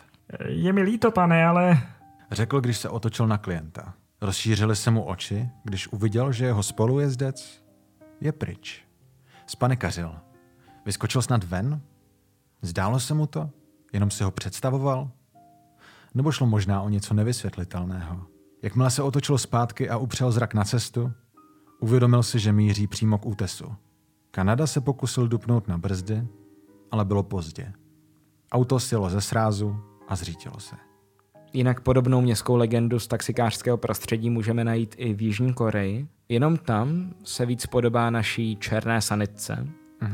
A vlastně vypráví o černých eh, vozech, taxíku, do kterých nemáš nastupovat, protože je šance, že když tak učiníš, tak najednou usneš během jízdy a probudíš se někde na poli, nebudeš si vůbec nic pamatovat, ale ucítíš takovou pichlavou bolest. No tak se podíváš a zjistíš, že ti zmizely orgány, že najdeš jenom jizvu. Jakože někdo ukradl ledviny, nebo? Jo, že buď někdo ukradl ledviny nebo nějaký jiný orgán. A vlastně stalo se to tak, že ty jak si nastoupil do toho taxíku, tak buď tě tam někdo omámil, nebo, nebo údajně tě uspali tak, že si dýchal tu klimatizaci a v ní byly nějaký jako látky, anebo si sáhnul na kliku a tam byla jehla s anestetikem, což je otázka. No, jako takhle, ono, já zase chápu, kde se to bere, že jo? protože s tou jakůzou a obecně s mafií se může přesně stát, že tě někdo jako unese a eh, rozprodá minimálně část tebe, pokud tě nebude obchodovat s tebou jako samotným. Uh, ale přesně jako přemýšlím uh, za prvý, jak ho uspal a za druhý, jestli nejsou jako jednodušší způsoby, jak bys tohle udělal. Že jo? Tak jako třeba v Kolumbii tuším, že se to dělá tak, že tě naláká nějaká právě atraktivní žena, nebo jich i víc, a prostě přivedou tě přímo k mafii, že, jo? že řeknou, jako mám doma volno, víš co. Možná někdo na to skočí, někdo jednodušší a může to udělat i za bílýho dne, nemusí tě jako vozit do polí. Pravda. Ale, ale přesně jako uh, připomínáme to hodně tu černou sanitku, jak jsi říkal, a tam to bylo, myslím, s tím uh, náhodným pocestným, jaký ten stopař, ne? Jsou dvě verze. Buď si nabral ducha stopaře, Jo, to jsem myslel, jo. To je vlastně, že ty si nabral stopařku, která ti dala adresu a ty jedeš, jedeš, ona ti nějak neodpovídá, pak se otočíš a zjistíš, že ta stopařka tam není. A ta adresa je to místo, kde zemřela? A ta adresa je místo uh, třeba jejich rodičů Jo, jo, pravda. No. a ty jako tam zazvoníš a řekneš, hej, vezl jsem vaši dceru a, uh, a najednou v mém autě není. Hm, Nevyskočila ven? Oni ti řeknou, ne, ne, ne, mojí dceru jste vést nemohl, protože zemřela přesně na den před 15 lety. Ale pak ta druhá verze je ta s tím násilníkem, ne? Že má nějak tu strunu Jo, a zapomene si kufřík. on si sedne vedle tebe No, no, no. a pak tě poprosí během jízdy, jestli by si nemohl sednout za tebe. Mhm. A když si přesedá, tak ty spanikaříš a odjedeš Mhm. a zůstane ti v tom autě jenom jeho kufřík, toho stopaře a ty zjistíš, když ho pak otevřeš, jestli tam náhodou nejsou nějaký doklady nebo tak, takže tam máš kartící stranu. Myslíš, že se tohle někdy někomu stalo? Myslím si, že ne. Myslím si, že je to jako městská legenda, která jestli se stala, hmm. tak se někdo inspiroval tou městskou legendou, ale ne naopak.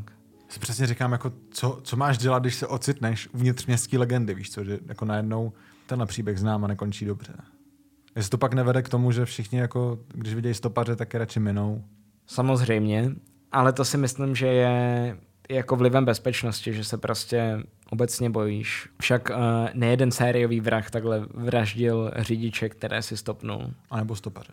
A nebo naopak stopaře, takže obecně uh, autostop už hodně vymizel.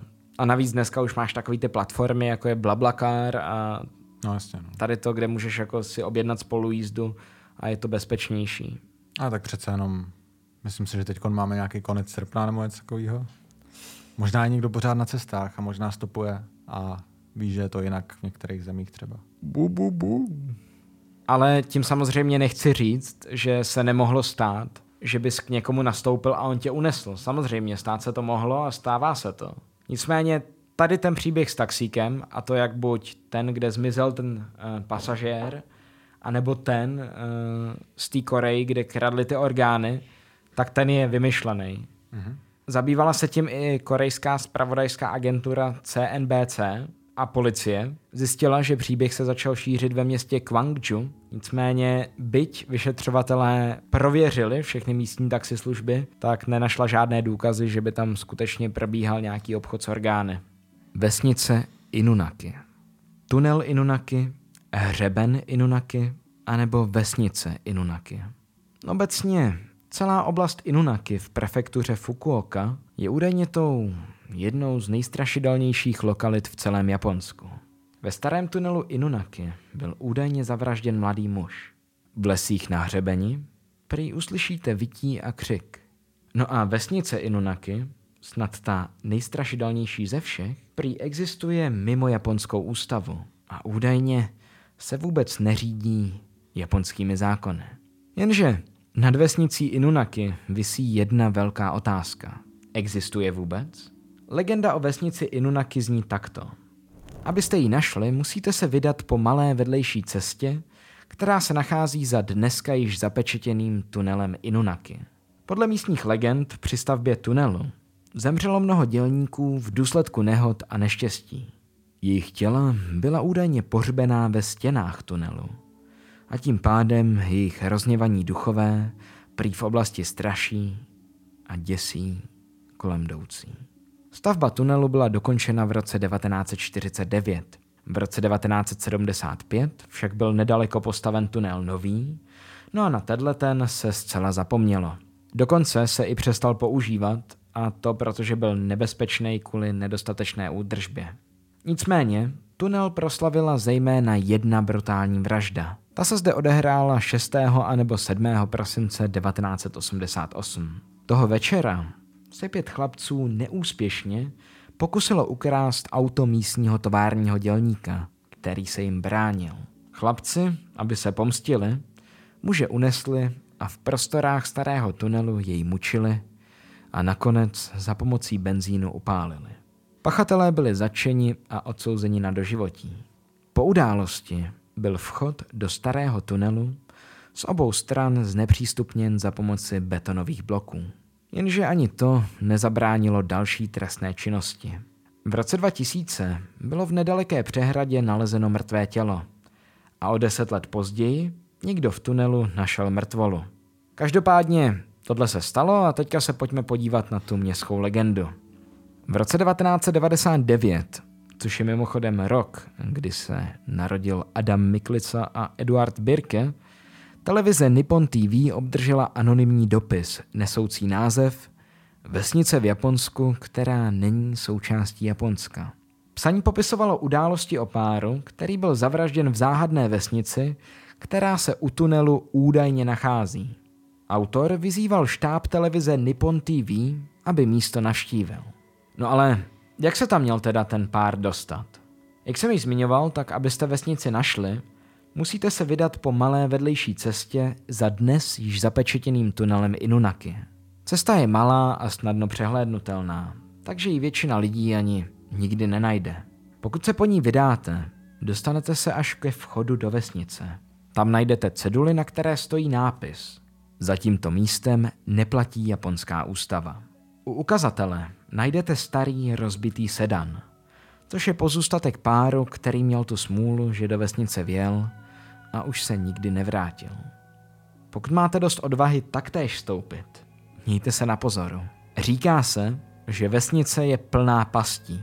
Sami vesničané, kteří jsou údajně produktem několika generačního incestu, na vás zaútočí sekerami a srpy.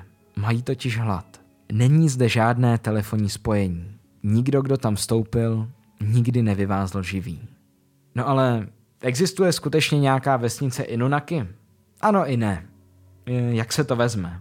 Skutečná vesnice Inunaky doopravdy existovala, a to v letech 1691 až 1889. Podle historických záznamů z období Edo byla skutečná vesnice Inunaky, oficiálně nazývaná Inunaki Dany, založena v roce 1691. Starostou vesnice byl jmenován jakýsi Bunai Shinozaki. Zdrojem příjmu obce byla výroba keramiky a ocely. Později tady byl založen úhelný důl. V dubnu 1889 bylo Inunakidany v důsledku zavedení nového systému měst a vesnic sloučeno s nedalekou vesnicí Yoshikawa, která se v průběhu let spojila s dalšími oblastmi, no a nakonec velmi zjednodušeně vytvořila větší město Miyakawa. Místo původní vesnice Inunakidany bylo v roce 1986 zatopeno kvůli stavbě přehrady a tamní obyvatelé byli přestěhováni do nových domovů. Tudíž, kdyby nějaká vesnice, která existuje mimo zákony japonské ústavy, existovala, tak by ji pravděpodobně s dnešníma technologiemi už někdo našel. Přece jenom ta oblast, kde se má nacházet, není tak velká a máme drony, satelity a ta krajina je tam velmi dobře zmapovaná a nikde se nenachází. Tudíž nejde pravděpodobně o nic než o městskou legendu, starou sotva pár desítek let. Takhle mě k tomu napadlo, že tady ty jako prokletý vesnice nebo opuštěný vesnice, uh, že těch pověstí je vlastně Japonsku jako dost. Mm-hmm. A o této konkrétní teda uh, natočil i uh, režisér Grudge, uh, horor Inu Nakimura, uh-huh. nebo Howling Village v angličtině, na který se můžete podívat. Uh, má tam být teda nějaká hlavní hrdinka, která hledá uh, svoji temnou rodinnou historii právě předpokládám v této prokleté vesnici. A ještě mi přišel zajímavý jako ten tunel jako takový a ta jeho lokace. Tam teda všechno, co se tam stalo, tak je teda pravdivý, to, co jsi říkal. V tom tunelu ano. A teď, aby se vlastně zabránilo tomu, že bys tam někdo zranil, protože přesně i po tom filmu bylo hodně jako turistů, který to zajímalo a hledali Inunaki Village, tak jak říká pověst, uh, tak to teda zablokovali betonovými blokama. Uh, můžete se na to podívat, je to uprostřed lesů, teda poblíž té Fukuoky a v těch lesích prakticky jako nic není. Jsou tam nějaký chrámy, ale je to vlastně zajímavý. Je to jako takový obrovský, obrovský les prostě u Fukuoky. A co je docela zajímavý, tak tenhle ten tunel se objevil i v jedné hře. Uh-huh. Ta se jmenuje Inunaki Tunnel a myslím si, že ji hrál Peťan Games. Nebo taky jako Silent Hill, z toho mám ještě trošku pocit, protože jak tam psali přesně, že tady neplatí, jako, neplatí ústava. Uh-huh. Že jako ta představa, že se dostaneš někam, kde jsi úplně jako odříznutý. A teď tam může být cokoliv, jo. Tak může tam být mutanti, tam se mluvilo o nějakém tom incestu, jako temná síla. Panenka Okiku. Ještě než se k tomu dostanu, tak jsem chtěl zmínit uh, Nagoro, což je japonská vesnice, kde panenky nahrazují zesnulé. Mm-hmm. Já si pamatuju, že jsem to měl ve videu z Google Maps. Oni je nějak jako je oblíkají do jejich oblečení a dávají je prostě na různé místa, takže jako do školy. Teď nevím, jestli departy znamená, že jsou nutně všichni po smrti. Ne, tak ono hodně těch obyvatel odchází z té vesnice do měst, aby třeba jo. za prací nebo tak, takže proto je tam i tolik dětí. Protože ty jdou samozřejmě s rodičem a není to tak, že by zemřeli. Takže je tam přesně jako třída plná panenek. Je jich tam kolem 350, ona ta vesnička je asi dost malá. No tak to souvisí prostě s urbanizací, že, že jako na venkově už není práce a někdo tam asi nechtěl být sám, tak si vymyslel spoluobyvatele. Takže pokud se nepletu, tak by tam mělo být víc panenek než lidí teďka. Jo. Myslím si, že už tam zůstali jenom nějaký starou sedlíci nebo lidi, co mají rádi klid. Možná nějaký spisovatel, já fakt nevím. Prostě není tam práce. Tak a panenka Okiku. Tato legenda se datuje až do roku 1918 a vypráví se v různých verzích. V to období panenku zakoupil 17-letý Eikichi Suzuki pro svou dvouletou sestru Okiku. Navštívil páté největší město Japonska, Sapporo, když v jeden moment jej zaujala krásná, asi 40 cm vysoká panenka, oblečená do tradičního kimona. Měla habraní černé vlasy, ostříhané zhruba po ramena, v tradičním účesu okapa. Její oči byly pronikavé jako uhlíky, které jakoby pohlcovaly všechno, co se na ně dívá. Suzuki se vrátil domů a panenku daroval své mladší sestře.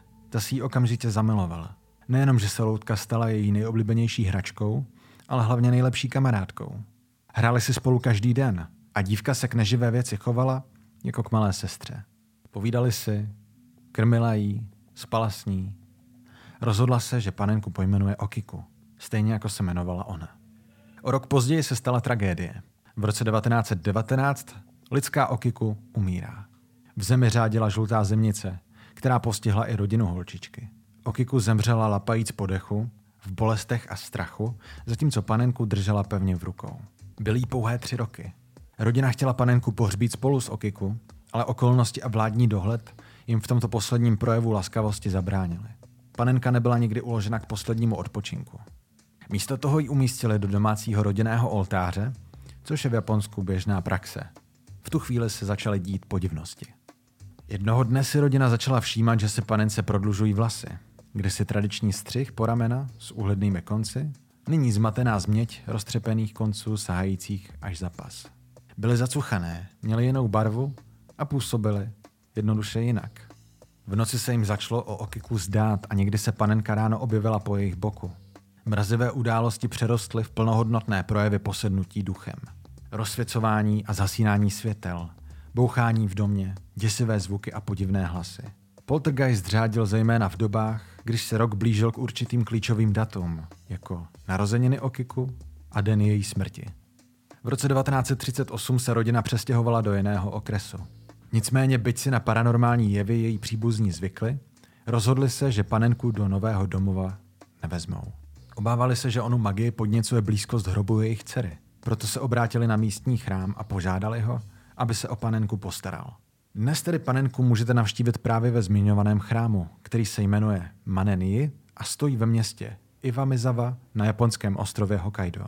Loutku najdete v soukromé svatyni, kde se nachází v malé dřevěné schránce. Samozřejmě jde pouze o legendu. Příběh obsahuje spoustu děr a nesrovnalostí. A jak jsem již zmínil, jednotlivé verze se od sebe docela liší. Eh, Koukal jsi na to, jak ta panenka vypadá? Jo, jo. A přijde ti, že by jí vyrostly vlasy? Ne, ale oni to mají docela zajímavě vymyšlený a to je to, že oni tvrděj, že prej ty obyvatelé toho chrámu, že ji stříhají pravidelně. Hmm. Pak se přesouváme do dob internetu a to k legendě Red Room Curse. Stando, Red Rooms samozřejmě existují. Jsem s tím stoprocentně jistý. A stejně tak tím, že ztracená epizoda Simpsonu se stále hledá.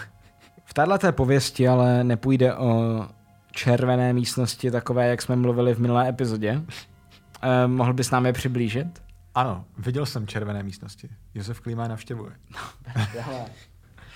Eh, v minulé epizodě h, h jako h jako h, Aha. v jednom z předchozích dílů abecedy strachu, v h jako HTTPS, jsme už o Red Rooms mluvili a řešili jsme právě, zda vůbec existují, nebo čemu se to může aspoň podobat. Tuším, že jsme, byly teda nějaký streamy, jako násilný.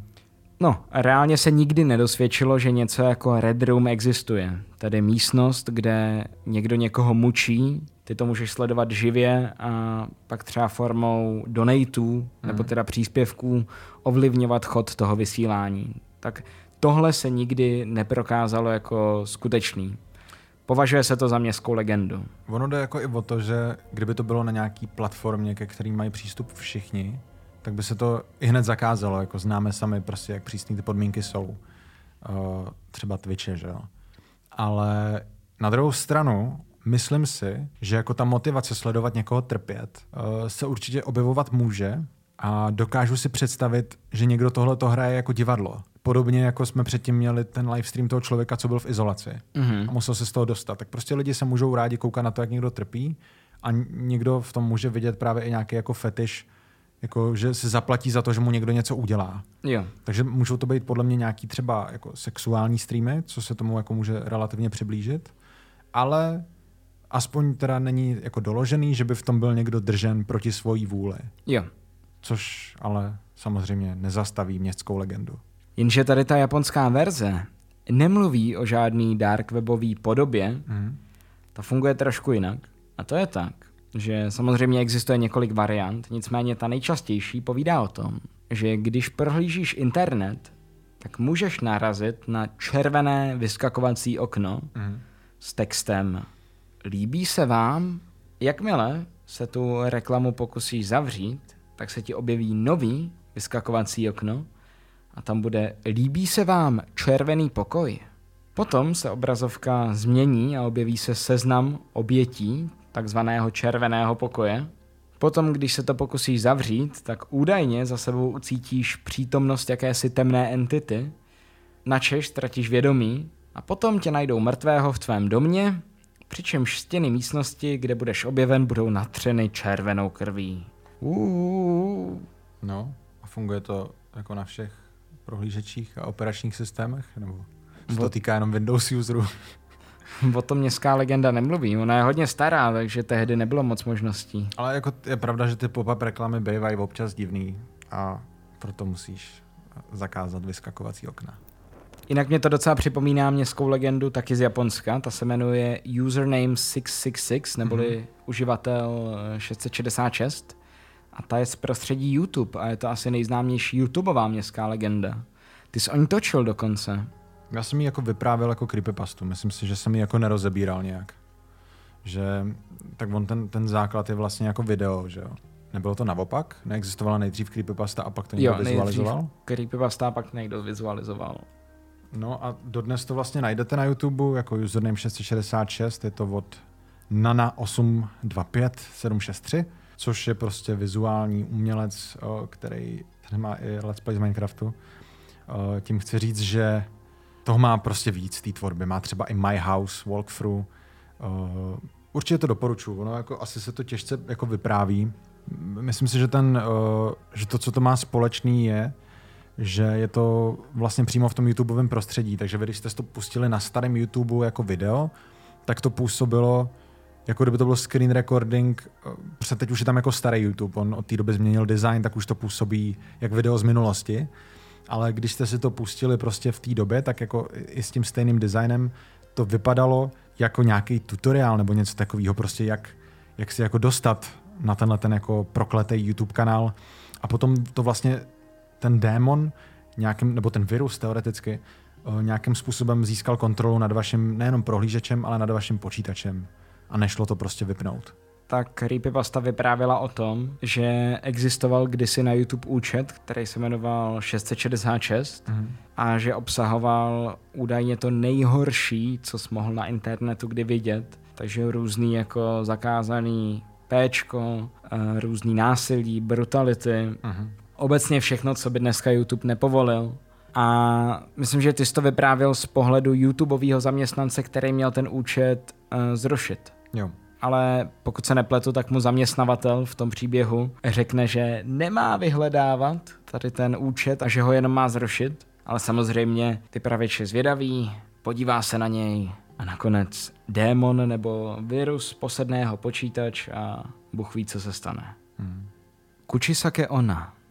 Kuchisake Ona, česky žena s rozříznutými ústy, je městská legenda o zlovolném duchu ženy, která si částečně zakrývá obličej maskou či chirurgickou rouškou, aby schovala znetvořená ústa. Podle současné pověsti se potenciálním obětem zjeví a ptá se jich, zda si myslí, že je jakožto žena přitažlivá. Pokud jedinec odpoví ne, zabije jej ostrým předmětem, nejčastěji nůžkami. Pokud oběť odpoví ano, duch odhalí koutky úst, které má od ucha k uchu rozříznuté. Následně nešťastníkovi rozřízne koutky úst tak, aby napodobil její znetvoření. Pokus o útěk má rovněž za následek smrt. Aby jedinec paranormální setkání přežil, může prý na otázku odpovědět tak, že ducha zmate a popíše vzhled ženy například jako průměrný. Po případě se dle některých variant příběhu může pokusit uplatit jej penězi nebo bombóny. Zase existuje několik variant, kde se vlastně tahle duch vzal a nejčastěji se myslím, že říká, že to je žena samuraje Hmm. a že ho myslím, že nějak podvedla a on jí tohle způsobil, anebo že on jí podvedl a ona si ze žalu uh, rozřízla ústa. Ale myslím si, že mnohem častější je ta verze, že ona ho podvedla a on se jí takhle pomstil. Předpokládám, že to možná částečně inspirovalo Jeffa the Killera a Jokera. Jo, je to hodně podobný. How I Got These Scars.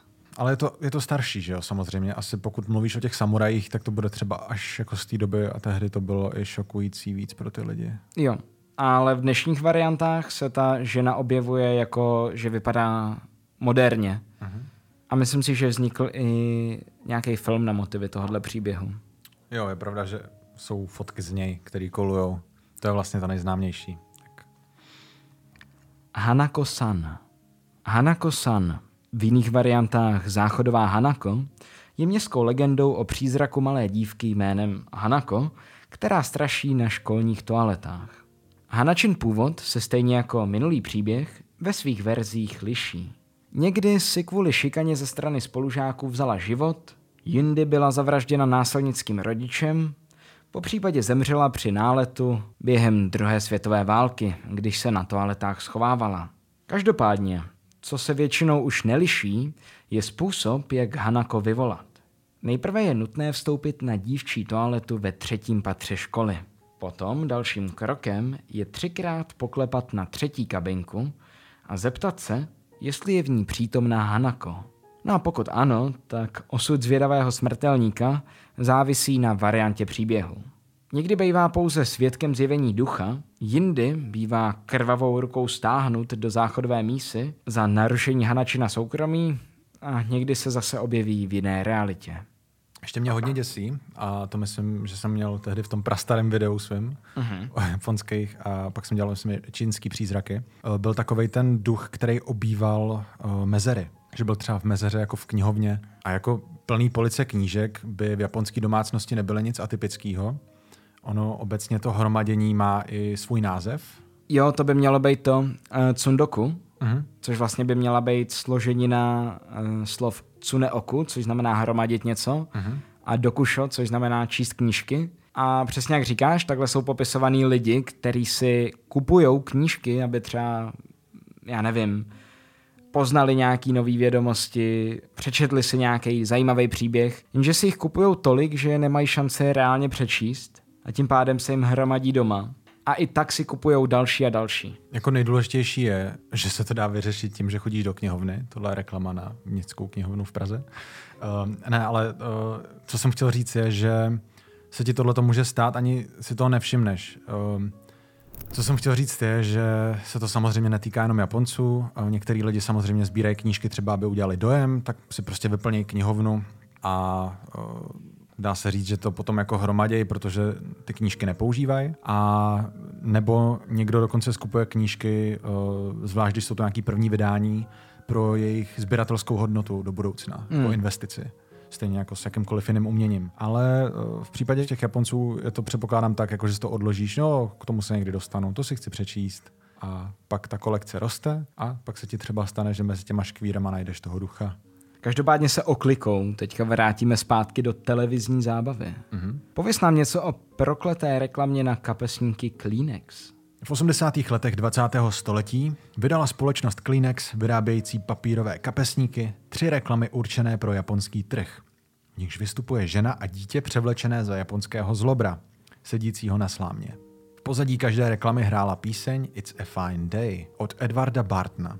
Diváci údajně začali zasílat stížnosti televizním stanicím, a ústředí společnosti Kleenex, protože jim reklama a píseň v ní znějící způsobovala závratě a depresivní stavy. Uh, tady se zase trošku vracíme. Jak jsme na to prokletý Pokémoní městečko? Lavender Town. No, no, no. Levandulové město. Trošku mi to připomíná. O hercích a štábu údajně kolovaly nepravdivé zvěsti, mimo jiné, že všechny účastníky natáčení potkala předčasná smrt. Nebo že herečka, která stvárnila ústřední roli, byla po psychickém zhroucení umístěna do ústavu pro choromyslné. Mimochodem, tohle jsem řešil ve své bakalářce a není to pravda. Všichni by měli být v pořádku, všichni těhle herci. A dostali řádně zaplaceno.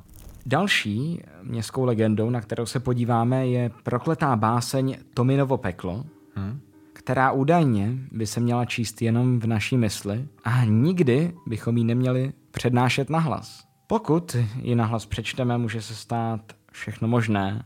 Není definovaný přesně co, ale tvrdí se, že prostě kdo ji přečte nahlas, tragické věci se stanou skutečností. No a proto se začalo šířit, že tato báseň je prokletá a mimo jiné se tenhle ten příběh stal velmi populární na fóru uh, Two Channel, nebo Two Chan, kde spousta lidí prohlásila, že poté, co někdo tuhle tu báseň přečetl, tak zmizel a už se nikdy nevrátil, po případě, že začali trpět depresema nebo onemocněli, po případě, co hůř, zemřeli. Každopádně, jelikož my jsme poserové, Adam je poseré, abych to klidně přečet. Uh, takhle, věci má tak, že není úplně jistý, jestli to funguje, když to přečteš v jiném jazyku než v japonštině.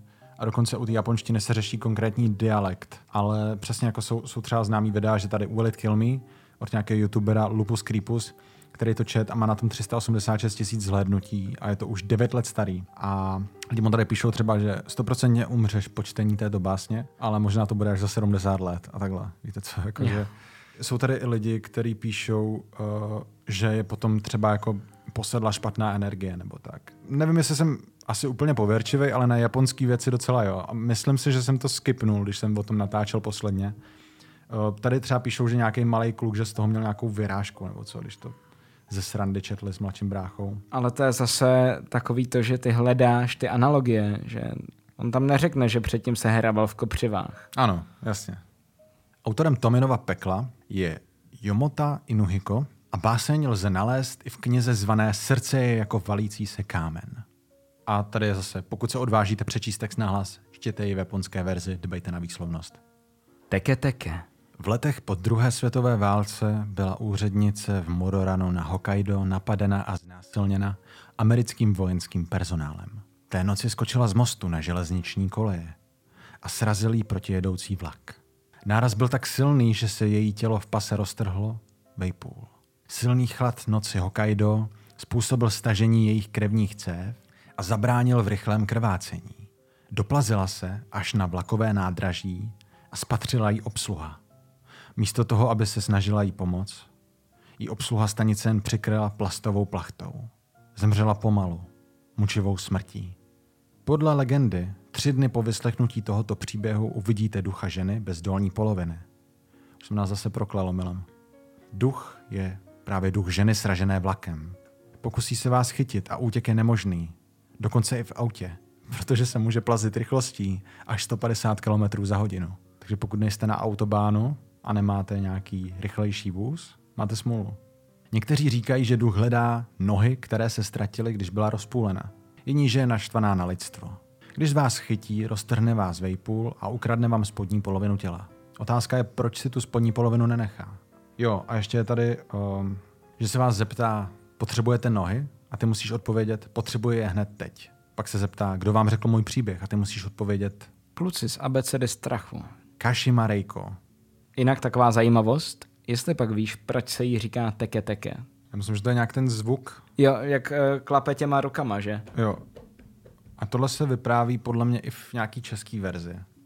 Jakože slyšel jsem to v české verzi, jako nějaký jako to s tím klepáním, to s tím zvukem konkrétně. Je to táborovka. No a jako poslední městskou legendu tady máme stanici Kisaragi, která vlastně má podobu internetových příspěvků na zmiňovaném fóru uh, Tuchen. A tato legenda vypráví o dívce jménem Hasumi, která se náhle ocitne ve vlaku, který jakoby nechtěl zastavit. Cestující kolem ní spí a ona je jediná, kdo si této podivnosti zřejmě všiml. Brzy Hasumi dorazí na nádraží Kisaragi, vystoupí a zavolá rodičům o pomoc. Jenže háček je v tom, že ti stanici na mapě vůbec nemohou najít. Fórum přestane být aktualizováno ve chvíli, kdy Hasumi řekne, že jí cizí muž nabídl pomoc a že v dálce slyší zvuk bubnů. Legenda praví, že Hasumi skončila v alternativní realitě a že od té doby ji nikdo nenašel. Jinak, co je zajímavé, pokud byste tenhle ten příběh chtěli slyšet více do detailů, tak Adam zpracoval tuto creepypastu na svém kanále, kde ji přečetl. Jinak na závěr tohohle levelu bych chtěl ještě zmínit, že yokai, neboli démoni, inspirovali spoustu japonských děsivých filmů. Mm-hmm. A některý jsou teda přímou adaptací a jiný jsou třeba jenom lehce inspirovaný. Ono vlastně, když bys měl definovat nějaký japonský horor, tak se vyznačuje hodně duchama a obecně paranormální tématikou.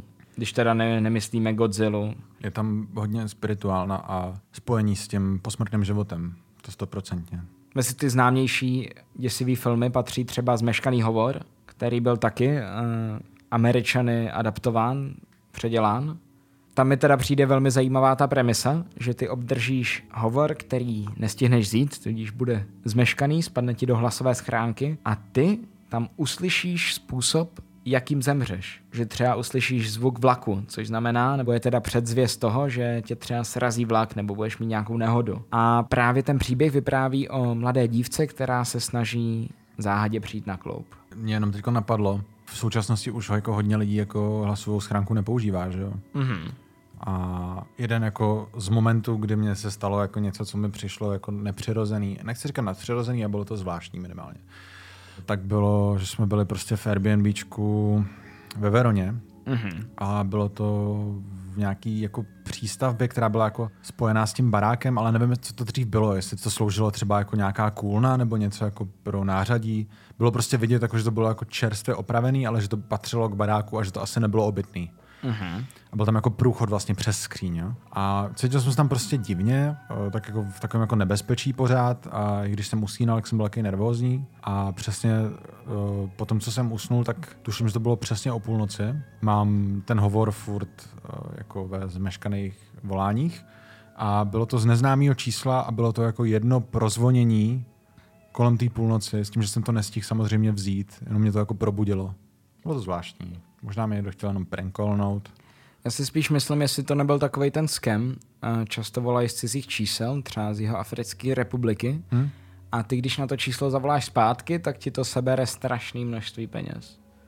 Ale ono na to nešlo zavolat zpátky. Nešlo? Ne, to bylo jako skrytý číslo. Jo, vyloženě takhle. Jo, jo, jo. Právě, že já to tam jako mám a prostě není tam nic k tomu. Možná bych slyšel vlak třeba. Jinak pak bych ještě nechtěl zapomenout na film Ringu, mm-hmm. neboli Kruh, který byl taky adaptován Američany.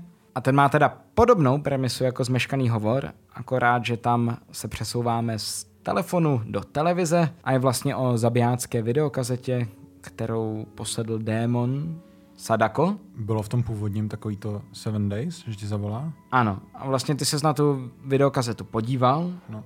a po skončení videa ti zavolal telefon a hlas v něm ti oznámil, že za sedm dní zemřeš. Mně vždycky přijde zajímavý, jak je tam jako, že ty víš o tom, co tě čeká dopředu a nemůžeš tomu zabránit. Respektive oni jsou nějaký způsoby, já už si nepamatuju přesně. Musíš to poslat dál, že jo? Jo.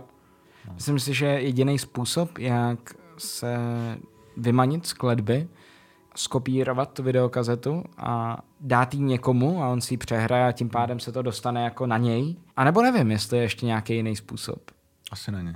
S tím pak ještě souvisí uh, film, který se jmenuje Ju-On, nebo Ju-On, uh, český Nenávist. A ta byla parodovaná ve Scary Movie 4. Už to názvu vlastně poznáš, o co tam jde, že jo? Že jako ta nenávist přetrvá ten lidský život. Je to vlastně teda o duších, kterým se za života něco odehrálo, uh-huh. co je donutilo zůstat na tomhle světě. A vlastně ta nenávist je udržovala v uvozovkách naživo. Tak dostáváme se k levelu 4, což je japonský true crime nebo japonský zločin. Uh, projdeme si vlastně, jedno je teda případ kanibala, uh, hned potom nás čeká pedofil, sériový vrah a ten poslední to je nějaká vražda celé rodiny snad? Je to tak? A ještě nás čekají váleční zločiny. Pravda. A možná i nějaký organizovaný tady máme. Je to tak. Vydírání, sekty, a mafie. No, ona tak jako, čím začneme? Hele, já bych asi začal třeba těma válečnýma zločinama. Tak půjdeme rovnou do toho nejtvrdšího. Jednotka 731. Jednotka 731 byla jednotka japonské císařské armády, která působila během druhé čínsko-japonské války a druhé světové války. Je známá svými zločiny proti lidskosti. Specializovala se na biologické a chemické experimenty na lidech. Jednotka 731, známá také jako oddělení kvantungské armády pro prevenci epidemí a čištění vody, Byla původně zřízena na základě vojenské policie císařského Japonska, Kempeitai. Až do konce války jí tak velel důstojník kvantungské armády generál Shiro Ishii. Nejčastěji zkoumali použití dělostřeleckých granátů s bakteriologickou suspenzí místo nálože a pracovali na výrobě výškových bomb plněných póry sněti sleziné. Všechno, co se v útvaru vyrobilo, se pak testovalo na vězních, které přivazovali ke kůlům a následně z různých výšek bombardovali z letadel. U přeživších pak zkoumali účinky nemocí a rozsah zranění. Díky tomu Iši zjistil, že ocelové bomby jsou jako nosiče virů nevhodné, protože žár výbuchu přežilo jen málo patogenů. Vyvinuli tak bombu s porcelánovým opalem, která vykazovala daleko lepší účinky. Mezi další hrůzné experimenty na lidech patří vystavení nemocem, zmrazování, vyvisekce, tedy řezání živých těl, nebo testování chemických látek, a to na válečných zajatcích, vězních či civilistech.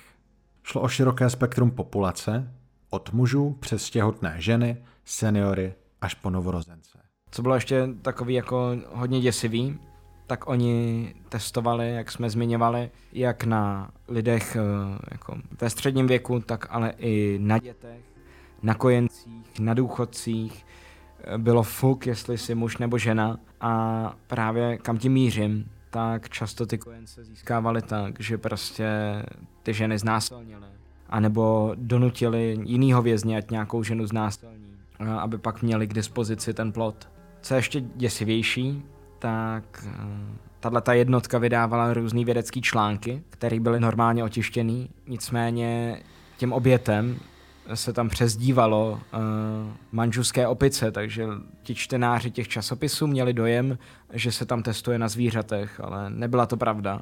A v oficiálních dokumentech naopak zajatce označovali jako uh, klády.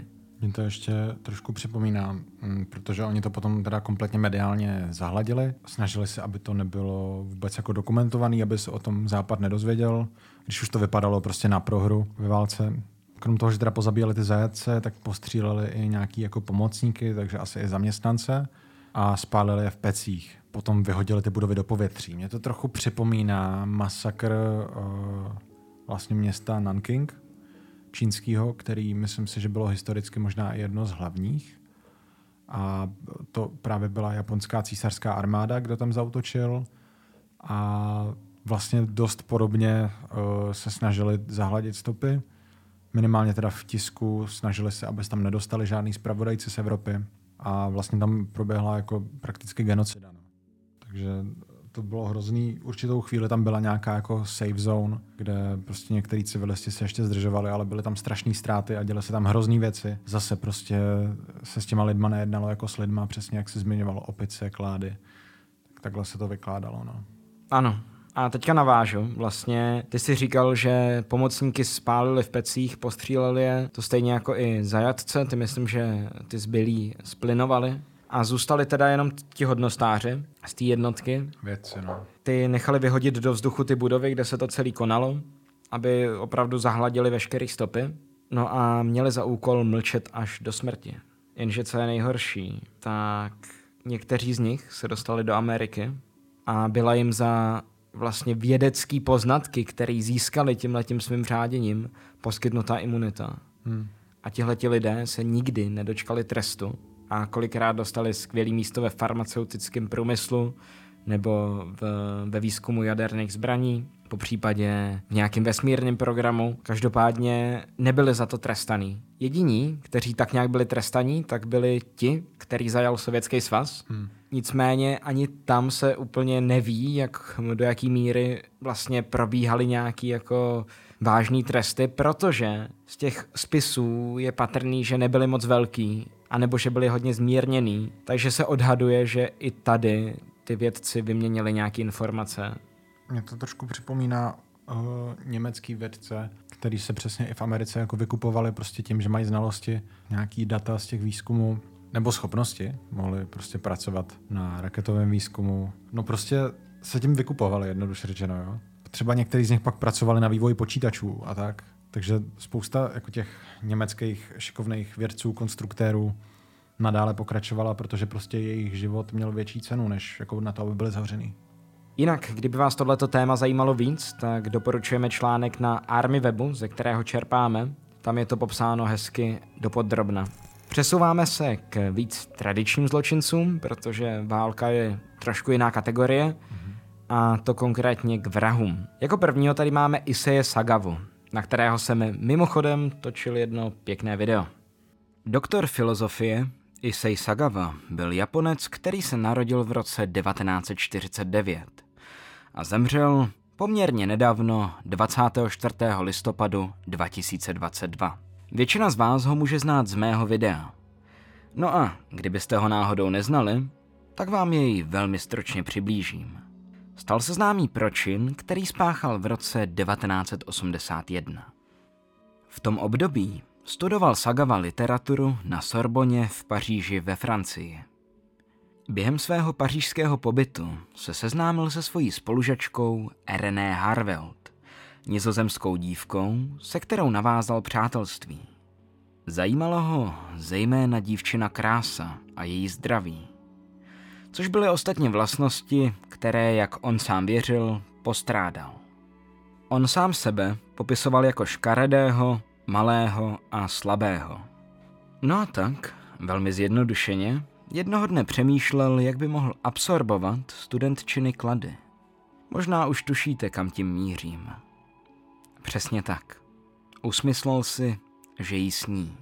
Ostatně, posedlost sníst lidské maso ho doprovázela už od dětství. Jednoho večera tedy Sagava pozval spolužačku k sobě domů s tím, že potřebuje pomoci s porozuměním německé poezie. V moment, kdy byla dívka požádána, aby mu začala přečítat některé z básní, k ní přistoupil ze zadu a střelil jí. Poté ji skonzumoval. Po kanibalistickém aktu zbytek těla rozštvrtil na menší kusy, které se vešly do kufru a které schoval v místním parku. Během ukrývání těla ji ale spatřili svědci, kteří mimo jiné nabili pocitu, že jsou zavazadla potřísněna krví. No a tak zavolali policii. Ta kufry proskoumala a zjistila, co se v nich nachází. Proto okamžitě začala pátrat po jejich majiteli. Díky tomu, že Sagava zavazadla koupil jenom za účelem zbavení se těla, tak nebylo složité ho najít. Přece jen koupil je nedávno. Policii se prakticky i hned přiznal. Jenže víte, co je nejhorší? Isej Sagawa byl odsouzen k trestu odnětí svobody na dobu neurčitou. Rozsudek si měl odpikat v Ústavu pro duševně choré. Tři psychiatři, kteří Sagavu posuzovali, prohlásili, že se nikdy nevyléčí. V nemocnici ho navštívil japonský spisovatel Inuhiko Yomota, který sepsal Sagavovo vyprávění o vraždě mladé dívky. Publikoval ho v Japonsku pod názvem V mlze. Díky knize se Issei Sagawa stal téměř okamžitě celebritou. Následná publicita, nechvalná známost a poput Sagavova bohatého otce pravděpodobně přispěli k rozhodnutí francouzských úřadů deportovat pachatele do Japonska, kde byl okamžitě umístěn do nemocnice v Tokiu. Jenže tam zůstal jenom 15 měsíců. Pak se dostal na svobodu. Proč, ptáte se? Díky administrativní chybě a díky deportaci do Japonska Francie usoudila, že Sagawa už není jejich problém. No a tak všechna obvinění proti němu stáhla. Tamní dokumenty se tedy zapečetily a nesměly být vydány japonským úřadům. Což znamenalo, že Sagawa nemohl být v Japonsku legálně zadržen. No a tak se 12. srpna 1986 sám odhlásal z nemocnice, no a od toho dne si až do své smrti volně chodil po světě. Stal se celebritou. Objevil se v různých filmech, o činu otevřeně mluvil, poskytoval rozhovory, psal romány a vydělával v uvozovkách na svojí značce. Pozornost mu zřejmě přišla zábavná a vlastně nikdy neměl pocit, že by udělal cokoliv špatného. Co si myslíš o tom, že on tady jednoduše sní spolužačku? Přizná se k tomu. Díky administrativní chybě a pravděpodobně i díky jeho mocnému otci, který byl podnikatel, ho neměli možnost dlouho zadržet. A prostě pak volně chodil po světě, Dával rozhovory, psal romány a vlastně se tím činem chlubil. Já nechápu, jak to, že na něj už jako nikdo nemohl podat další žalobu, protože ten případ jakoby nebyl úplně vyřešený, víš co, tak on, předpokládám, že byl teda obviněný ve Francii uh-huh. a tam jako co se s tím obviněním jako stalo? To přece nemůže, jako, jak jako systémová chyba, víš co, ta vražda se stala, hmm. jsou k ní důkazy, oni mají kompletně jako jeho přiznání a tohle se nedá nějak jako vytvořit z toho nějaký mezinárodní zatykač nebo něco? Protože přece tím, že ho deportovali do Japonska, tak tím se to nemůže jako uzavřít. No, nevím, jestli se nedá vytvořit, ale oni ho nevytvořili. Jo. Oni prostě spolíhali na to, že on byl obviněný ve Francii. Řekli, budou tě soudit v Japonsku, nejseš náš problém. Jenže prostě do té doby stihla Francie ty obvinění jako uzavřít, ale Japonsko ho ještě neobvinilo a neměli z čeho čerpat. Takže ta vražda se stala mimo Japonsko hmm. a přece jenom tím, že oni jsou ostrov a jsou takový jako uzavřenější, tak řeknu to blbě, ale je to vůbec nezajímalo, že se v Evropě něco stalo. V Japonsku si nic nespáchal. Takhle, jako on už je teď po smrti. Je, je prostě možný, že je to i tím, že to bylo tehdy, mm-hmm. že dneska už by se to třeba řešilo víc. Mě vlastně mrzí, že to bylo mimo dosah rodinu té oběti, že předpokládám, že jako nevěděli, co dělat, protože jako, jak jako skontaktuješ Japonsko, aby to nějak řešilo. Uh, to je vlastně, je to, je to spíš na nějakém jako japonském systému spravedlnosti, hmm. bych řekl, že leží ta vina na nějaký mezinárodní spolupráci a jo, ono se jako nedá ani říct, že by to byla jeho chyba, víš co? Protože on se k tomu přiznal, byl připravený odpikat si trest a to, že oni ho propustili, to jako, nejsem na jeho straně, ale víš co, on jako neudělal jako nic špatně, co se týče toho procesu je další věc, že s tím pak ještě veřejně vystupoval, že se neužíval toho, že dostal další šanci, že nadále jako těžil ze slávy toho, co udělal, to je hrozný. A taky je špatný, že ty média ho v tom vlastně jako podporovali, že mu dávali jo. prostor. Oni mu dávali neuvěřitelný prostor, on se dokonce i objevil na první straně časopisu pro gurmány. Hmm. Je to, je to fascinující. Dokonce i Vice s ním točil rozhovor. To bylo teda v době, kdy už ke stáří bydlel se svým bratrem, protože On sice měl dost peněz našetřených, ale jak mu zemřeli rodiče, tak on musel nějak vyplatit jejich dlužníky, takže mu toho moc nezbylo. Ne dlužníky, věřitele, prostě ty rodiče někomu dlužili. Takže on, aby neměl dluhy, tak je vyplatil a pak už mu moc peněz nezbývalo, takže se o něj staral bratr, když už byl Sagava nemocný. A co je zajímavý, tak v tom rozhovoru s Vice se ho ten bratr ptal, jakože kdybys měl příležitost, snědl bys mě? A on řekl, že jo. Dalšího máme na seznamu sériového vraha, kterému se přezdívá Otaku Killer. Otaku Killer. Tragický příběh frustrovaného muže, který svoje problémy řešil ubližováním druhým, bohužel nezletilým obětem. Tsutomu Miyazaki se narodil 21. srpna 1962 v Itsukaichi v Tokiu jako nejstarší syn bohaté rodiny. Narodil se předčasně a měl vzácnou vrozenou vadu – která způsobila, že měl srostlé klouby rukou, což mu znemožňovalo ohýbat zápěstí směrem nahoru. Miyazakiho rodina provozovala regionální novinovou společnost a byla v Itsukaichi dobře známá. Dokonce byli v městské radě.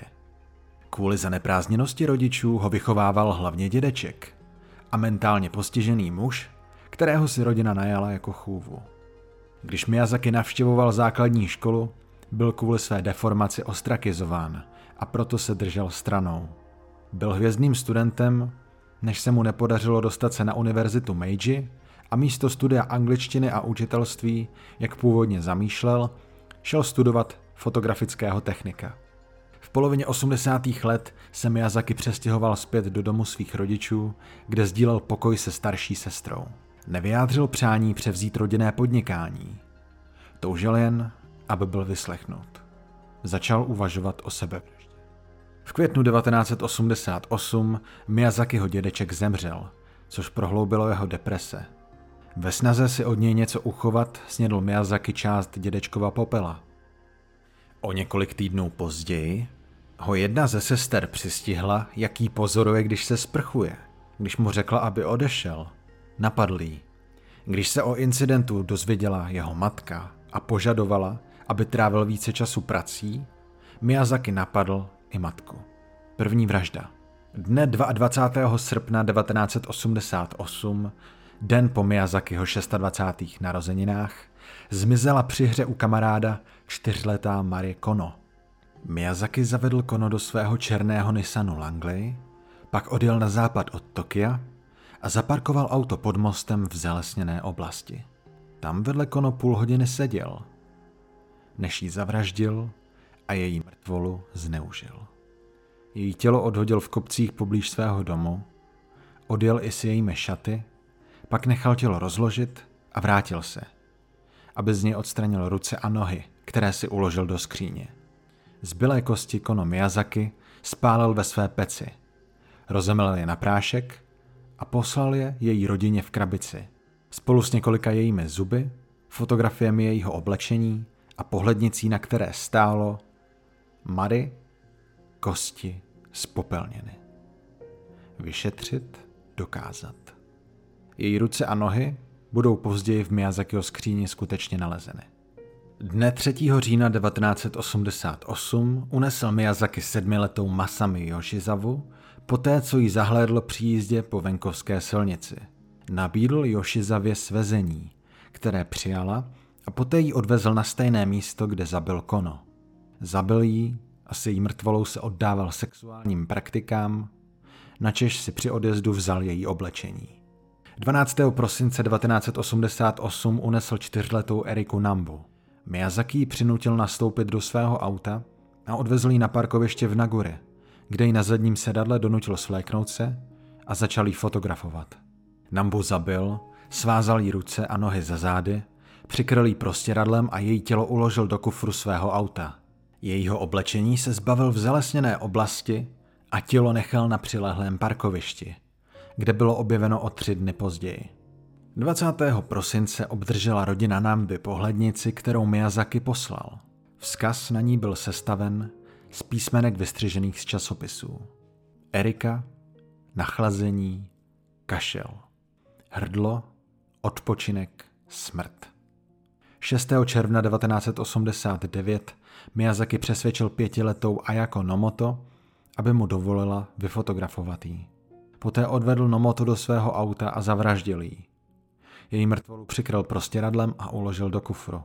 Miyazaki vzal mrtvolu do svého bytu a následující dva dny s ní provozoval sexuální praktiky a pořizoval fotografie a videozáznamy ostatků v různých polohách. Když se mrtvola Nomoto začala rozkládat, Miyazaki ji rozčtvrtil a její trup zanechal na hřbitově a hlavu v nedalekých kopcích. Ponechal si její ruce, ze kterých pil krev a kanibalizoval je. V obavě, že policie najde části těla, se Miyazaki po dvou týdnech vrátil na hřbitov a odnesl ostatky zpět do svého bytu, kde je ukryl opět ve skříni. 23. července 1989 Miyazaki uviděl dvě sestry, jak si hrají v parku v Hachiji a podařilo se mu oddělit mladší ze sester od starší, která zůstala vzadu. Fotografoval mladší sestru, kterou přesvědčil, aby se svlékla do naha. Když ho přistihl jejich otec, který na Miyazakiho zautočil, nedokázal ho zadržet. Po útěku pěšky se Miyazaki nakonec vrátil do parku pro své auto, načež ho zatkla policie reagující na telefonát otce.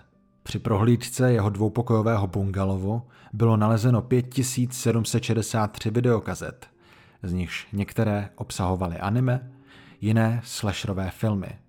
Taky se tam nacházely videozáznamy a fotografie jeho obětí. Miyazaki si během procesu zachoval klidné a vyrovnané chování a zdál se být ke svému dopadení lhostejný. Japonská média nazývala Miyazakiho otaku vrahem. Spekulovalo se, že anime a horory z něj udělali vraha. Různé noviny tvrdily, že Miyazaki se v důsledku zanedbané výchovy a mezilidských vztahů uchýlil do světa fantazie o právě manze, o anime. A potom panovala i taková jako panika ve společnosti, že to hrozí celý generaci. Hmm. Je to zase trošku s těma hikikomory spojený. Eiji Otsuka ve své knize o Miyazakiho zločinech tvrdil, že Miyazakiho sbírku pornografie pravděpodobně doplnil nebo pozměnil fotograf, aby zdůraznil jeho zvrácenost. Že manipulace s místem ani ne činu, ale prostě... Mm, ano, je to místo činu, protože místo činu dělíš na několik kategorií. Hmm. První je to, kde tu oběť potkáš, hmm. druhou je tu, kde ji zabiješ a třetí je to, kde ji ukrýváš nebo zpracuješ. vlastně. Jiný kritik, Fumia Ichihashi, vyslovil podezření, že zveřejněné informace nahrávají stereotypům a obavám veřejnosti z otaku. Protože policie věděla, že pomohou upevnit odsouzení. Tam mi to ještě připomíná, že obecně tady ty morální paniky eh, bývají docela častý, nebo jednou za čas se to tak jako vyrojí, když je nějaký trend. Hmm. Třeba v 80. letech to byla satanská panika, kdy se věřilo, že existují nějací jako velmi nebezpeční satanisté, jo. Že třeba stolní hry, jako byl dračák, takže způsobují právě to, že se napojíš na satanisty a bude z tebe ďábel, hmm. satanáš a takhle. Pak vznikaly i různé jako příběhy, hony na čarodějnice reálně, že cokoliv, co bylo nějakým způsobem jako popkulturně spojený trošku s temnotou a satanismem, tak bylo špatný a dělalo to z tebe vraha. A zajímavě to vyobrazuje právě poslední řada Stranger Things. Mm-hmm. A je to fakt založený jako na skutečný uh, morální panice, která probíhala v osmdesátkách. Každopádně, kdybychom se měli vrátit k Miyazakimu, mm-hmm. tak Miyazakiho soudní proces začal 30. března 1990. Během něj často mluvil nesmyslně a ze svých činů obvinoval takzvaného krysího muže, což mělo být jeho alter ego, kterého údajně nutilo zabíjet. Tudíž během procesu často tohodle krysího muže kreslil.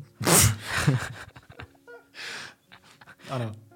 No a tenhle ten absurdní soud trval sedm let. Zaměřoval se zejména na Miyazakiho duševní stav v době vražd No a podle japonských zákonů se na osoby nepříčetné nevztahuje trest, no a osoby s kognitivní poruchou mají nárok na nižší rozsudek.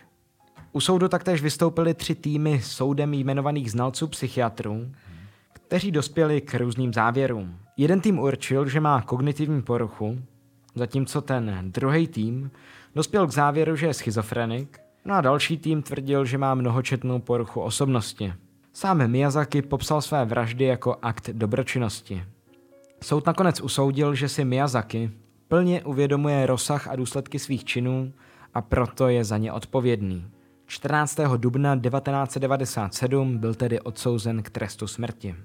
Než ale proces prošel nejvyššími soudy, tak se psal rok 2008 a jakmile právě trest potvrdil i japonský minister spravedlnosti, tak se Miyazaki ve své celé oběsil. Rodinná vražda. Vražda rodiny Miyazavových, která je ve východních médiích označována jako vraždy v tokijském obvodu Setagaya, je nechvalně známý trestný čin, ke kterému došlo v noci z 30. na 31. prosince. Konkrétně roku 2000. Mikio Miyazawa, jeho žena Yasuko, jejich dcera Nina a syn Rei byli zavražděni poté, co do jejich domu vnikl neznámý útočník. Japonská policie zahájila rozsáhlé vyšetřování, které odhalilo DNA vraha a mnoho konkrétních stop o jeho totožnosti. Nicméně pachatel nebyl nikdy identifikován. Pojďme si ale říct bližší kontext. Otec rodiny, Mikio, pracoval v poradenské firmě. Jeho žena provozovala soukromou školu, která studentům pomáhala s přípravou na přijímací zkoušky. Děti chodili do školy. Rodina žila v oblasti, která procházela revitalizací. Kvůli ní se většina obyvatel čtvrti musela vystěhovat. V bloku se nacházely pouze čtyři obydlené domy. No a co se tedy přesně stalo? Dne 31. prosince 2000 v 10.40 hodin rodinu přišla navštívit babička. Nemohla se dovolat své milované dceři, no a tak pochopitelně dostala strach. Vydala se do jejího domu. To co našla, se jí navždy zarylo do mysli. V domě objevila těla svého zetě, její dcery a jejich dětí. Všichni, až na malého synka, kterého vrah zardousil, byli ubodáni. Babička okamžitě kontaktovala policii, která zahájila vyšetřování. Ta dospěla k závěru, že vrah do domu přišel okolo 23.30. A to otevřeným oknem do koupelny, která se nacházela ve druhém patře v zadní části domu. Jedná se o stěnu nemovitosti, která bezprostředně sousedí s parkem Soshigaya. Do okna šlo jednoduše vylézt po blízkém stromu. Podle forenzních analýz vrah nejprve musel zamířit k malému Rejovi, který spal ve svém pokoji ve druhém patře. Usmrtil ho udušením. Jiné zdroje říkají, že ho zardousil. V tuhle chvíli se musel probudit otec, který zaslechl rozruch z ložnice svého synka. Tatínek vyběhl po schodech bojoval s vrahem a dokonce se mu podařilo ho zranit. Pachatel se však ubránil a to nožem na sašimi. Otce bodl do hlavy, ve které se ulomila část čepele. Poškozeným nožem pak zaútočil i na zbytek rodiny, pravděpodobně, aby nezanechal svědky. Vrah zůstal v domě po dobu dvou až deseti hodin. Během nich používal rodinný počítač, skonzumoval čtyři láhve ječného čaje, meloun a čtyři zmrzliny. Všechno si vzal z lednice Miazavových. Dále použil rodinnou toaletu, nechal v ní své výkaly bez spláchnutí. Pak si ošetřil svá zranění pomocí lékárniček a dalších hygienických prostředků a zdřímnul si na pohovce v obývacím pokoji. Následně odcizil nějaké peníze a na pohovce, kde předtím spal, zanechal několik svých věcí. Nůž, šálu, bederní tašku, svetr, bundu, čepici, rukavice, boty a dva kapesníky.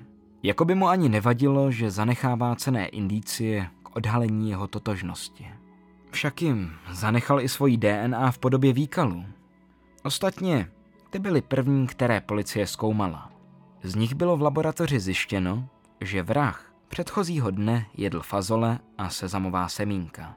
Dále se policie zaměřila na pachatelovi osobní věci.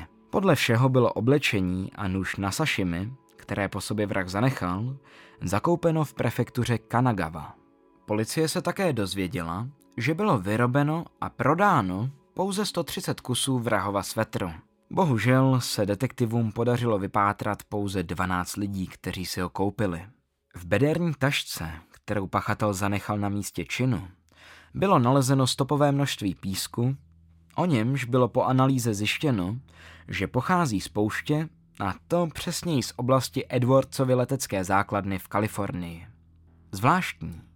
Po důkladné analýze veškerého DNA a otisků prstů, které se nacházely všude podobně, se zjistilo, že vrah nemá záznam v japonském trestním rejstříku. Fyzicky se předpokládá, že vrah je vysoký asi 170 cm a že disponuje štíhlou postavou.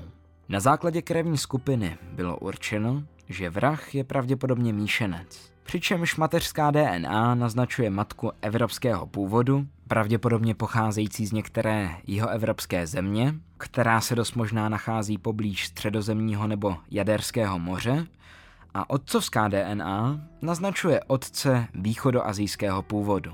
Policie odhaduje, že vrah se narodil mezi lety 1965 a 1985 což znamená, že v době incidentu mu bylo kolem 15 až 35 lety. Usuzuje se tak na základě fyzické zdatnosti, potřebné pro vstup do domu Miazavových. Navíc síla úderů, kterou pachatel Miazavovým uštědřil, naznačují, že nebyl žádné tintítko.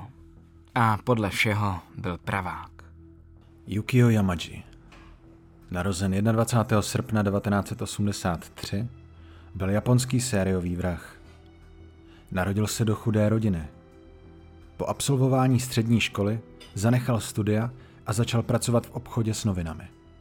Yamaji zabil svou 50-letou matku kovovou baseballovou pálkou. Ve městě Yamaguchi, v prefektuře Yamaguchi. Bylo mu tehdy jen 16 let. 31. července 2000 zavolal policii a byl zatčen. Uvedl, že jeho motivem ke spáchání matkovraždy byly matčiny tiché telefonáty ženě, do které se zamilovala, a rostoucí matčiny dluhy. V říjnu 2003 byl podmínečně propuštěn. Dne 17. listopadu 2005 Yamaji v Nanivě v Osace znásilnil a nožem zavraždil 27-letou ženu jménem Asuka Uehara a její 19-letou sestru Chihiro. Poté zapálil jejich byt a utekl. Oběti se s Yamajim nikdy předtím nesetkali. Začen byl 5. prosince 2005 a ve vazbě osádské policie prohlásil, nemohl jsem zapomenout na ten pocit, když jsem zabil svou matku a chtěl vidět lidskou krev.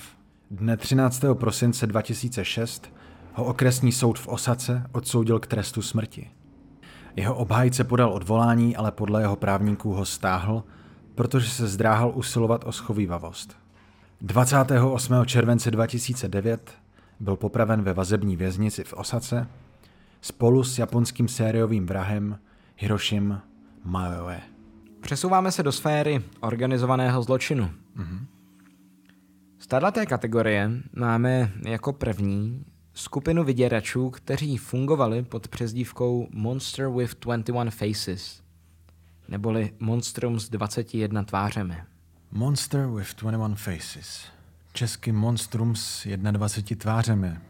Byla skupina anonymních vyděračů, která operovala v Japonsku v letech 1984 až 85. Tato skupina se proslavila svým vydíráním, útoky na potravinářské společnosti a policii a také svou schopností unikat a vyhýbat se dopadení. Monstrum s 21 tvářemi zahájilo svou kriminální činnost vydíráním japonské potravinářské společnosti Ezaki Gliko. Zároveň unesli jejího prezidenta Katsuhisu Ezakiho. Skupina posílala dopisy s výhruškami a žádostmi o výkupné. Členové skupiny se prezentovali různými pseudonymy a přezdívkami, které vyjadřovaly jejich mnohostranou identitu. Odsud ten název. Skupina taky provedla několik sabotáží a otrav potravin, které zasílala na trh, aby vyvolala paniku a ovlivnila veřejné mínění. Hmm, tohle mi připomíná, myslím si, že v Česku bylo určitý období jako vyděračských e-mailů, mm-hmm. Kdy se řešilo, že se otráví uh, produkty v nějakém řetězci, nevím ve kterém. Jako v Británii to bývají Teska. Tam jo. vždycky se říká, že tam bude bomba. Mm-hmm. A musí tam kvůli tomu samozřejmě udělat jako fire squad kontrolu, ale uh, přemýšlím, jak to bylo v Česku. Jo a tady 2010 je, že někdo vyhrožoval firmě Hamé. Po útocích na společnost Ezaki Gliko se tato skupina zaměřila na jinou firmu Morinaga a Company. Navzdory snahám japonské policie se bohužel nikdy nepodařilo Monster with 21 Faces zadržet. Velitel policejní skupiny, který měl vyšetřování na starost, policejní inspektor Yamamoto, si kvůli zahambení z neúspěchu vzal život. Což přesně zase narážíme na tu sepuku. Skupina Monster with 21 Faces mu vyjádřila soustrast v jednom z dopisů a od té doby už nikdy nebyly zaznamenány žádné aktivity skupiny. Případ Monster with 21 Faces, byť existují určití podezřelí, zůstává nerozluštěný a dodnes představuje záhadu. Jedná se tak o jeden z nejzáhadnějších případů japonské kriminální historie. Z organizovaného zločinu se volně přesouváme ke kultům a sektám, takže zase opět navážeme na díl A jako apokalypsa uh-huh.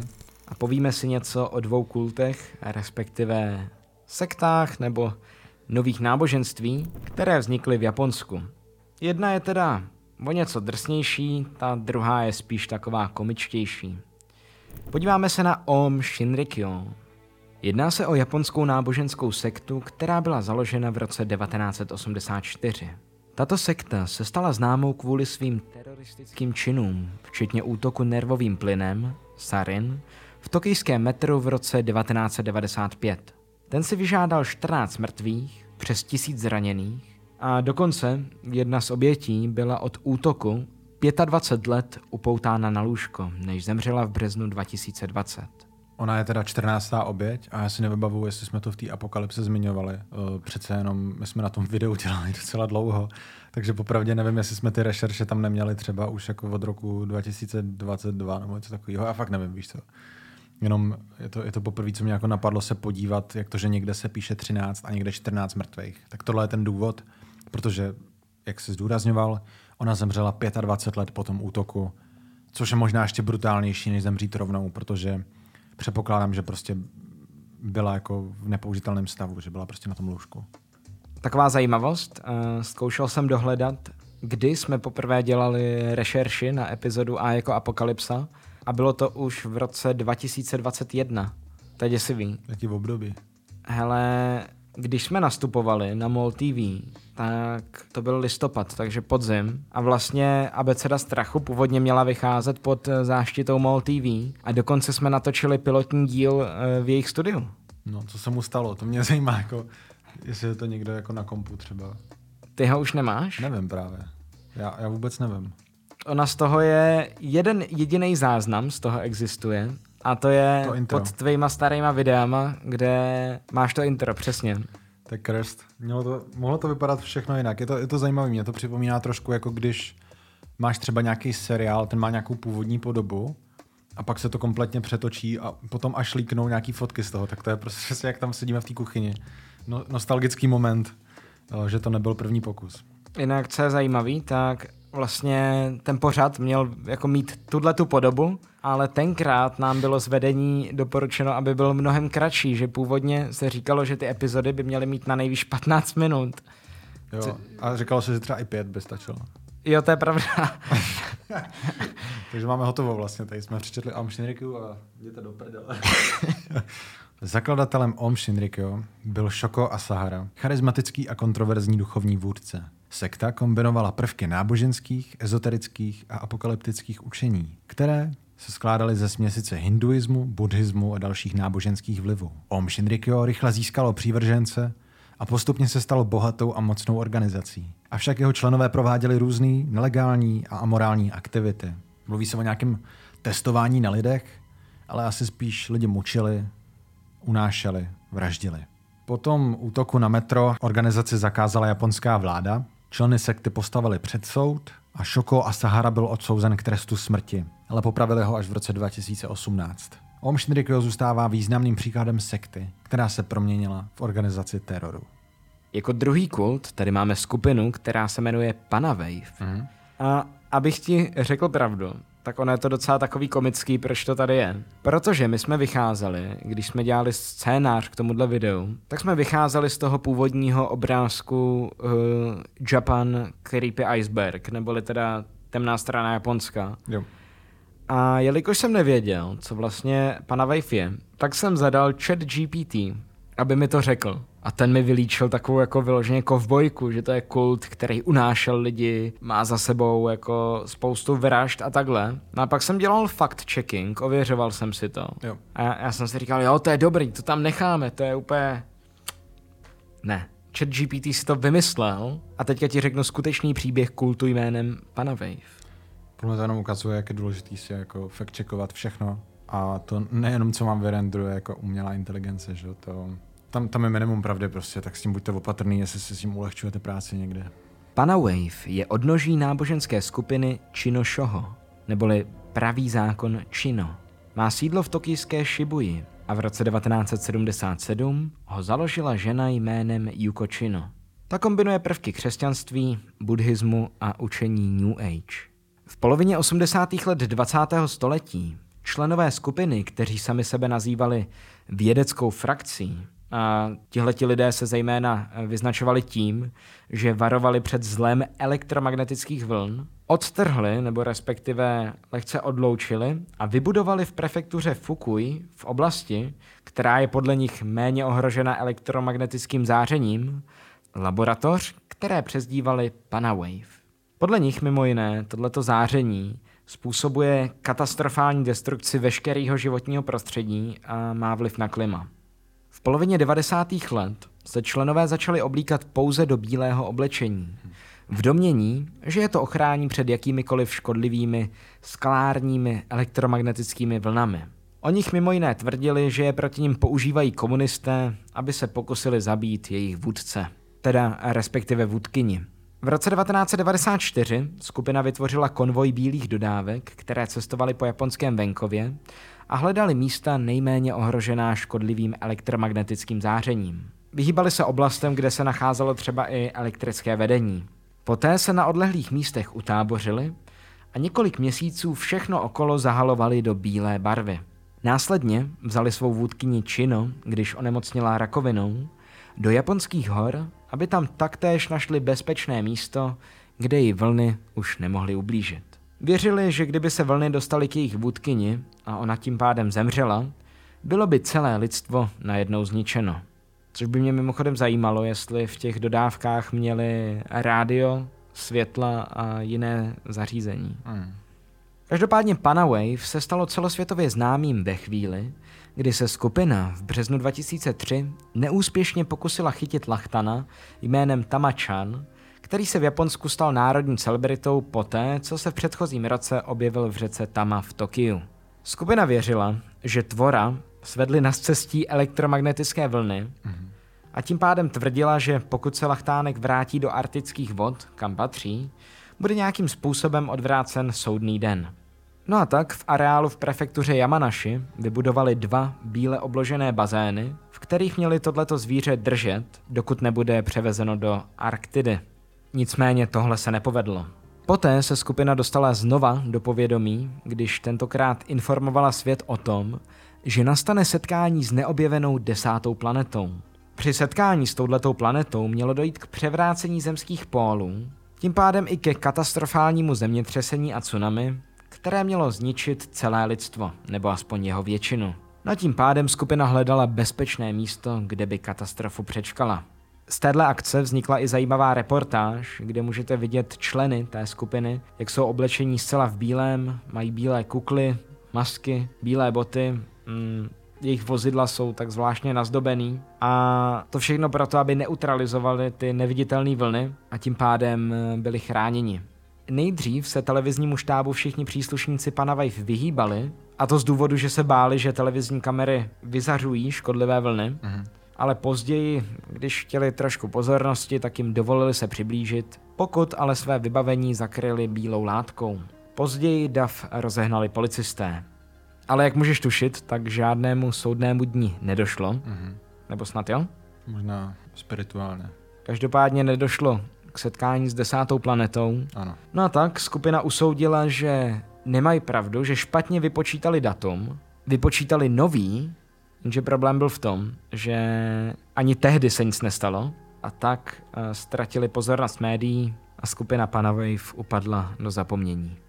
No, tak teď tady máme skupinu uh, gangstrů, která teda nechce obarvit svět, ale rádi se kérujou. Je to Yakuza a je docela zajímavý, že oni sami sebe nazývají rytířskou organizací, teda Ninkyo Dantai. S tím, že samozřejmě Japonsko, média, policie nechtějí, aby se jim tak přezdívalo, protože to pak vytváří jako trošku jinou reputaci, trošku nějakou šlechetnost, tradici, což všechno mají samozřejmě, ale využívají ke špatným věcem.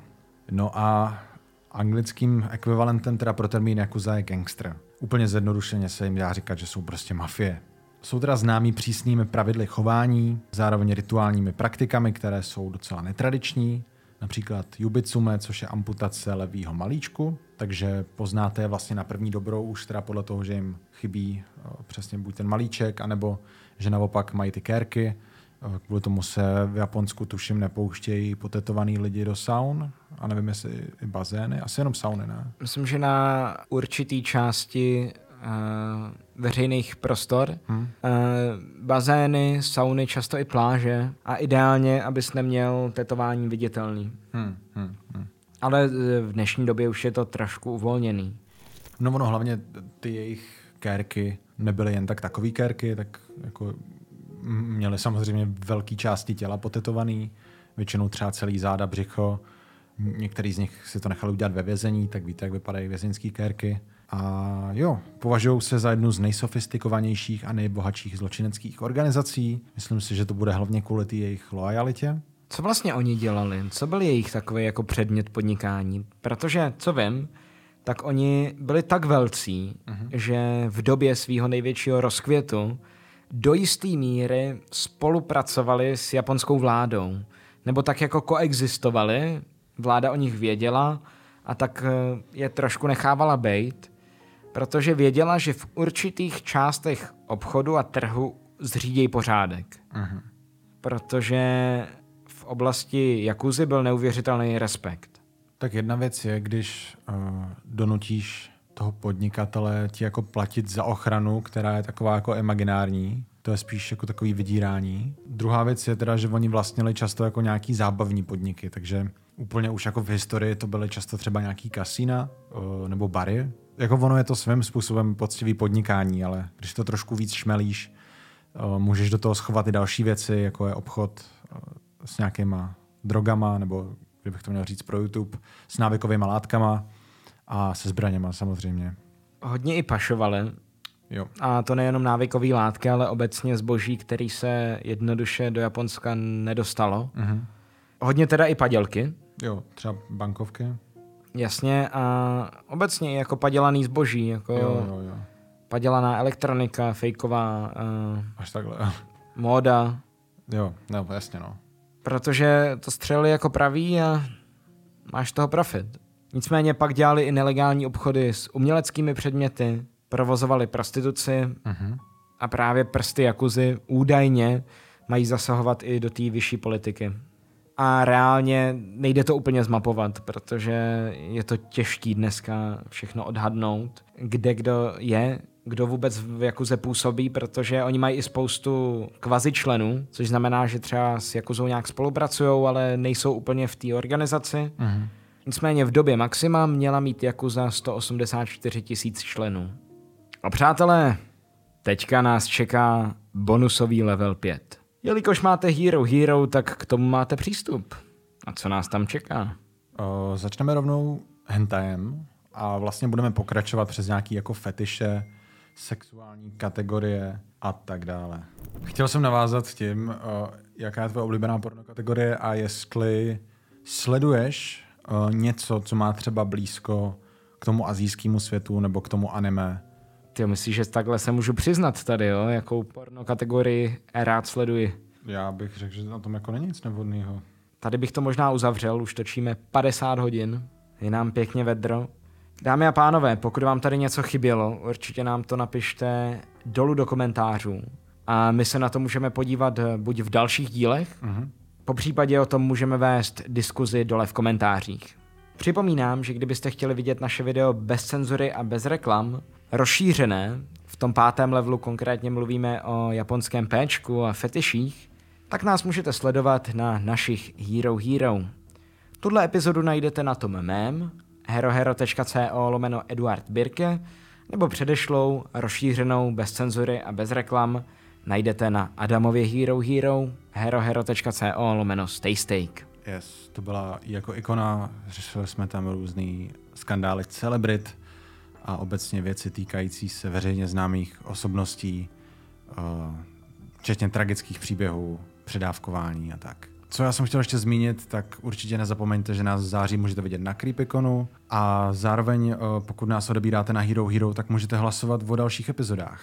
Eh, Budeme tam prostě dávat nějaký detaily dřív, Vždycky se snažíme, aby prostě ty členové měli něco navíc a mohli se přímo podílet na tom, jak to běží, protože přece jenom my se můžeme vydat jakýmkoliv směrem, od tohohle bodu je všechno neznámá a temnota je všude.